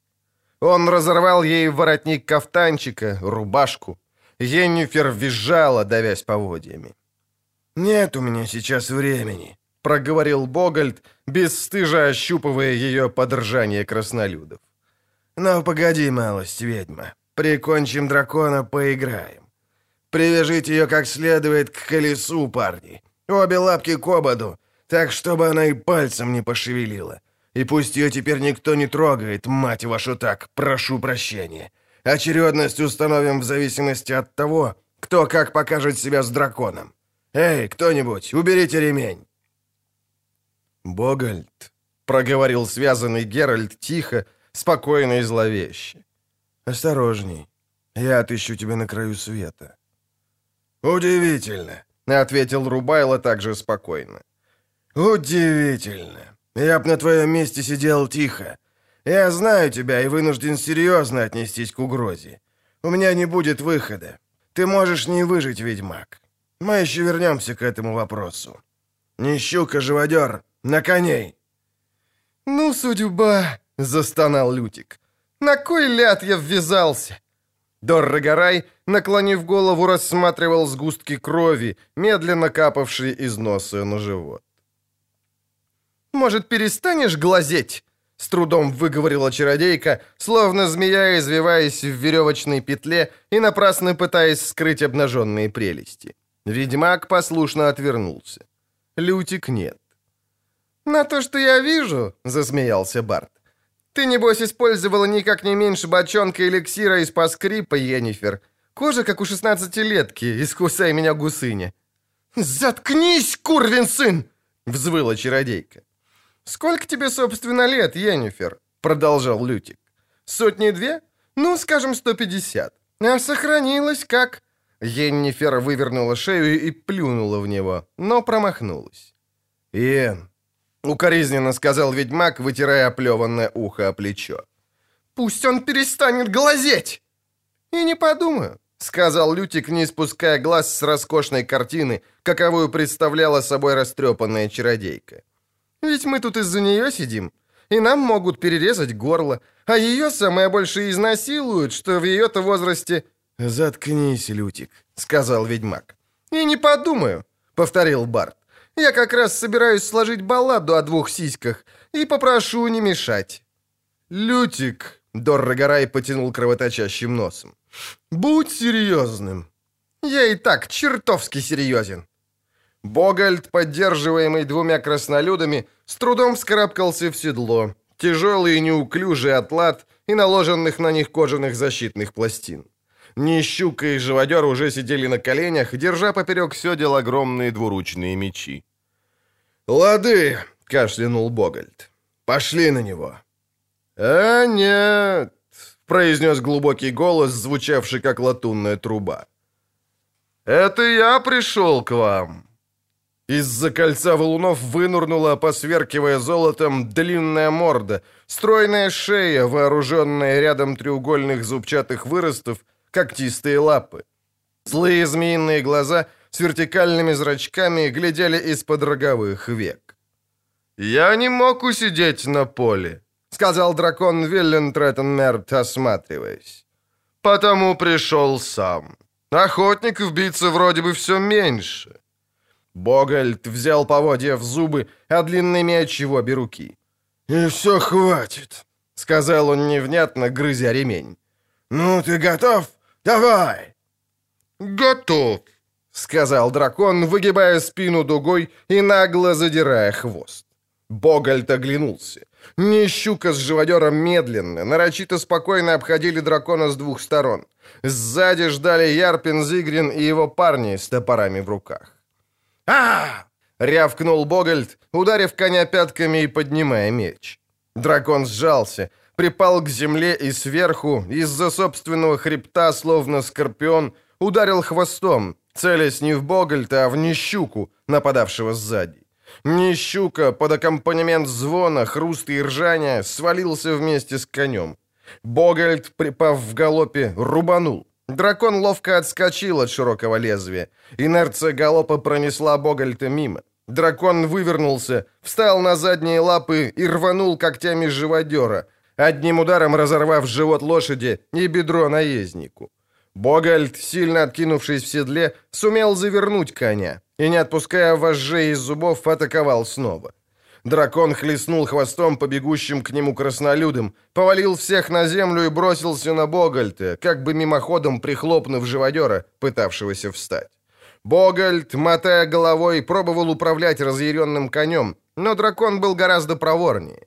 Хитро зайдя Богальту слева, чтобы затруднить тому удары, он хватил его когтистой лапой. Конь встал на дыбы и кинулся в бок. Богальт вылетел из седла, выпустил меч и потерял шлем, рухнул спиной на землю, ударившись головой о камень. «Ходу, парни! В горы!» — взвыл Ярпин Зигрин, перебивая рев нещуки, придавленного конем.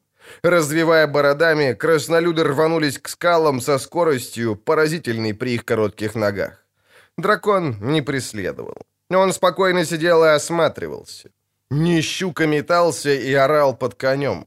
Богольд лежал неподвижно. Живодер отполз к скалам боком, словно огромный металлический краб. «Невероятно!» — шептал Даррагорай. «Невероятно!» «Эй!» — Лютик рванулся в веревках так, что телега затряслась. «Что это вон там? Глядите!» Со стороны восточного каньона ползла огромная туча пыли. Вскоре до них донеслись крики, топот. Дракон вытянул шею, рассматривая. На равнину выкатились три большущие телеги, забитые вооруженными людьми. Разделившись, они начали окружать дракона. «Это... Черт побери! Это же милиция и цеховые из Голополья!» — крикнул Лютик. «Они обошли истоки Бра! Да, это они! Гляньте-ка, козаед там впереди!» Дракон опустил голову, нежно подтолкнул к возу маленькое, серенькое, попискивающее существо. Потом ударил хвостом о землю, зарычал и стрелой помчался навстречу голопольцам. «Что это?» — спросила Йеннифер. «Это маленькое, то, что копошится в траве. Геральт!» «Это то, что дракон защищал от нас», — сказал ведьмак. «То, что недавно проклюнулось в пещере там, в Северном каньоне. Дракончик, вылупившийся из яйца драконицы, отравленный козаедом. Дракончик, спотыкаясь и елозя по земле выпуклым животиком, неуверенно подбежал к телеге, пискнул, встал столбиком, растопырив крылышки. Потом, не задумываясь, прижался к бедру чародейки. Йеннифер с растерянным выражением лица громко вздохнула. «Он тебя любит», — проворчал Геральт. «Маленький, а не дурак», Лютик, вывернувшись в узах, ощерился. «Гляньте, куда мордашку-то сунул! Хотел бы я быть на его месте, черт побери!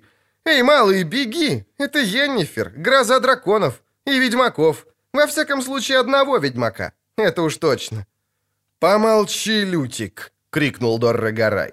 «Глядите туда, на поле! Они уже на него напали! Гром их разрази!» Телеги голопольцев, гремя как боевые колесницы, мчались на мчащегося к ним дракона. «Бей его!» — орал Казаед, вцепившись в плечи возницы. «Бей, братва! Куда попало и чем попало! Не жалей!» Дракон ловко отскочил от наезжающего на него первого воза, искрящегося остриями кос, вил и рогатин, но попал между двумя другими, из которых на него упала запущенная ремнями огромная двойная рыбацкая сеть. Дракон, запутавшись, повалился, рванулся, сжался в клубок, растопырил лапы. Сеть, разрываемая на куски, громко затрещала. С первой телеги, которая уже успела развернуться, на него кинули новые сети, полностью опутавшие его. Две оставшиеся телеги развернулись и помчались к дракону, тарахтя и подскакивая на выбоинах. «Попался в сети, карась!» — орал Казаед. «Сейчас мы себя чешуиты сдерем!» Дракон зарычал, пальнул вздымающимся к небу клубом пара. Голопольские милиционеры кинулись к нему, соскакивая с телег. Дракон снова зарычал, отчаянно, вибрирующим рыком. Из северного каньона отозвался высокий боевой клич. Вытянувшись в сумасшедшем галопе, развивая светлыми косами, пронзительно визжа, окруженные мигающими розблесками сабель, из каньона вылетели «Зереканки!» — крикнул ведьмак, бессильно дергая веревки. «О, дьявольщина!» — подхватил Лютик. «Геральт, понимаешь?» Зереканки промчались через толпу голопольцев, точно раскаленный нож сквозь кусок масла, помечая свой путь порубанными трупами. На ходу соскочили с коней, остановились около рвущегося в сетях дракона. Первый из подбежавших милиционеров тут же лишился головы. Второй замахнулся на Вэю вилами, но Зериканка, держа саблю обеими руками, распорола его от промежности до груди. Остальные поспешно ретировались. «По телегам!» — крикнул Казаед. «По телегам, ребята! Задавим их телегами!» «Геральт!» — вдруг крикнула Йеннифер, подгибая связанные ноги и резким движением всовывая их под вывернутые назад связанные руки ведьмака. «Знак Игни! Пережигай! Нащупал веревку? Пережигай, мать!» «Вслепую?» — ахнул Геральт. «Я же тебя обожгу, Йен!» Он послушался, почувствовал, как печет пальцы, сложенные в знак Игни над связанными щиколотками. Еннифер отвернулась, стиснула зубами воротник кафтанчика, сдерживая стон. Дракончик, пища, тыркался крылышками ей в бок. «Йен!» «Пережигай!» — взвыла она. Узы сдали в тот момент, когда отвратительная удушливая вонь горящей кожи стала невыносимой. Дорра Гарай издал странный звук, и, потеряв сознание, повис на веревках у колеса телеги. Чародейка, скривившись от боли, напряглась, поднимая уже свободную ногу. Крикнула яростным, полным боли и злобы голосом. Медальон на шее Геральта рвался, словно живой. Йеннифер напружинила бедро и, махнув ногой в сторону атакующих голопольских телег, прокричала заклинание. Воздух заискрился, пахнуло озоном. «О боги!» Изумленно простонал Лютик. «Какая будет баллада!» Заклятие, брошенное стройной ножкой, не совсем удалось чародейке. Первая телега вместе со всем, что в ней находилось, просто окрасилась в золотой, словно бабочка-калужница цвет, чего голопольские вояки в полубоя просто не заметили. Со второй телегой дело пошло лучше. Весь ее экипаж мгновенно превратился в огромных пупырчатых лягушек, которые, потешно квакая, прыснули во все стороны. Телега, лишившись управления, перевернулась и разлетелась в щепы. Кони, истерически ржа, умчались, волоча за собой сломанное дышло. Еннифер закусила губу и снова махнула в воздухе ногой. Калужно-золотой воз, сопровождаемый бравурными звуками, долетавшими откуда-то сверху, неожиданно превратился в золотистый дым, а бойцы оказались в траве, образовав красочную кучу малу. Колеса третьей телеги из круглых превратились в квадратные. Результат сказался незамедлительно. Кони встали на дыбы, телега перевернулась, а голопольское войско вывалилось на землю. Йеннифер уже из чистой мстительности яростно махала ногой и выкрикивала заклятие, превращая голопольцев в черепах, гусей, тысяченожек, фламинго и поросят. Зерниканки ловко и методично дорезали остальных. Дракон, разорвав, наконец, сеть в клочья, вскочил, захлопал крыльями, зарычал и помчался, вытянувшись струной, за уцелевшим от бойни сапожником-казаедом. Казаед несся быстрее Лани, но дракон был еще быстрее. Геральт, видя раскрывающуюся пасть и блестящие, острые, как кинжалы, зубы, отвернулся. Услышал чудовищный вопль и жуткий хруст. Лютик глупо хихикнул. Яннифер, бледная, как полотно, согнулась пополам, вывернулась на бок и ее вырвало под телегу. Наступила тишина, прерываемая лишь соответствующим гоготом, кваканьем и попискиванием недобитых голопольских милиционеров. Вэя, нехорошо усмехаясь, встала над Йеннифер, широко расставив ноги. Подняла саблю. Йеннифер бледнее подняла ногу. «Нет», — сказал Борг по прозвищу Три Галки, сидевший на камне. На коленях он держал дракончика, спокойного и довольного. «Не надо убивать госпожу Йеннифер», — повторил дракон Виллен Треттенмерт. «Теперь уже нет смысла. Более того, теперь мы благодарны госпоже Йеннифер за неоценимую помощь. Освободи ее, Вэя». «Ты понимаешь, Геральт?» — шепнул Лютик, растирая затекшие руки. «Понимаешь, есть такая древняя легенда о золотом драконе. Золотой дракон может...» «Принять любой облик», — проворчал Геральт. «Человеческий тоже. Я где-то слышал об этом, но не верил». «Господин Ярпин Зигрин!» — крикнул Виллен Треттенмерт краснолюду, вцепившемуся в отвесную скалу в двадцати локтях от земли. «Чего вы там ищете? Сурков или сусликов? Это вроде бы не ваше любимое блюдо, насколько я помню. Спускайтесь и займитесь рубайлами. Им нужна помощь. Я больше не буду убивать. Никого». Лютик беспокойно поглядывал на зерриканок, зорко осматривавших поле боя. Пытался привести в чувство все еще лежавшего без сознания Дорра Гарая. Геральт смазывал мазью и перевязывал обожженные щиколотки Йеннифер. Чародейка шипела от боли и бурчала заклинание. Покончив с делом, ведьмак встал. «Останьтесь здесь», — сказал он. «Мне надо с ним поговорить». Йеннифер морщись встала. «Я с тобой, Геральт». Она взяла его под руку. «Можно? Я тебя провожу, Геральт». «Со мной? Я думал...» «Не думай». Прижалась она к его плечу. «Ян?» «Все хорошо, Геральт». Он взглянул ей в глаза, теплые, как прежде. Он наклонил голову и поцеловал ее в губы, горячие, мягкие и жадные, как прежде. Подошли. Йеннифер, поддерживаемая Геральтом, глубоко, как перед королем, присела, взяв платье кончиками пальцев. «Тригал Велин Треттенмерт», — произнес ведьмак. «Мое имя в вольном переводе на ваш язык означает «три черные птицы», — сказал дракон. Дракончик, вцепившись коготками в его предплечье, подставил шейку под ласкающую руку. «Хаос и порядок», — улыбнулся Виллен Треттенмерт. «Помнишь, Геральт, хаос — это агрессия, порядок — защита от нее. Следовало мчаться на край света, чтобы противодействовать агрессии и злу. Правда, ведьмак? Особенно, когда плата, по твоим словам, соответствующая. А на этот раз она явно соответствовала. Это были сокровища драконицы Миркта Бракке, той, которую отравили под Голопольем. Она призвала меня, чтобы я помог ей, отразил грозящее ей зло. Миркта Бракке уже улетела. Вскоре после того, как с поля унесли Эйка из Денесля. Времени у нее было предостаточно, пока вы болтали и скандалили. Но она оставила мне свое сокровище, мою плату. Дракончик пискнул и затрепыхал крылышками. «Так ты тоже...» «Да», — прервал дракон. «Что делать такие времена? Существа, которых вы привыкли называть чудовищами, с некоторых пор чувствуют все большую угрозу со стороны людей. Они уже не могут управиться сами. Им нужен защитник, этакий ведьмак». «А цель? Цель, которая в конце пути?» «Вот она». Виллен Треттенмерт поднял предплечье. Дракончик испуганно запищал. «Я ее достиг. Благодаря ему я выдержу, Геральт из Ривии. Докажу, что пределов возможному нет.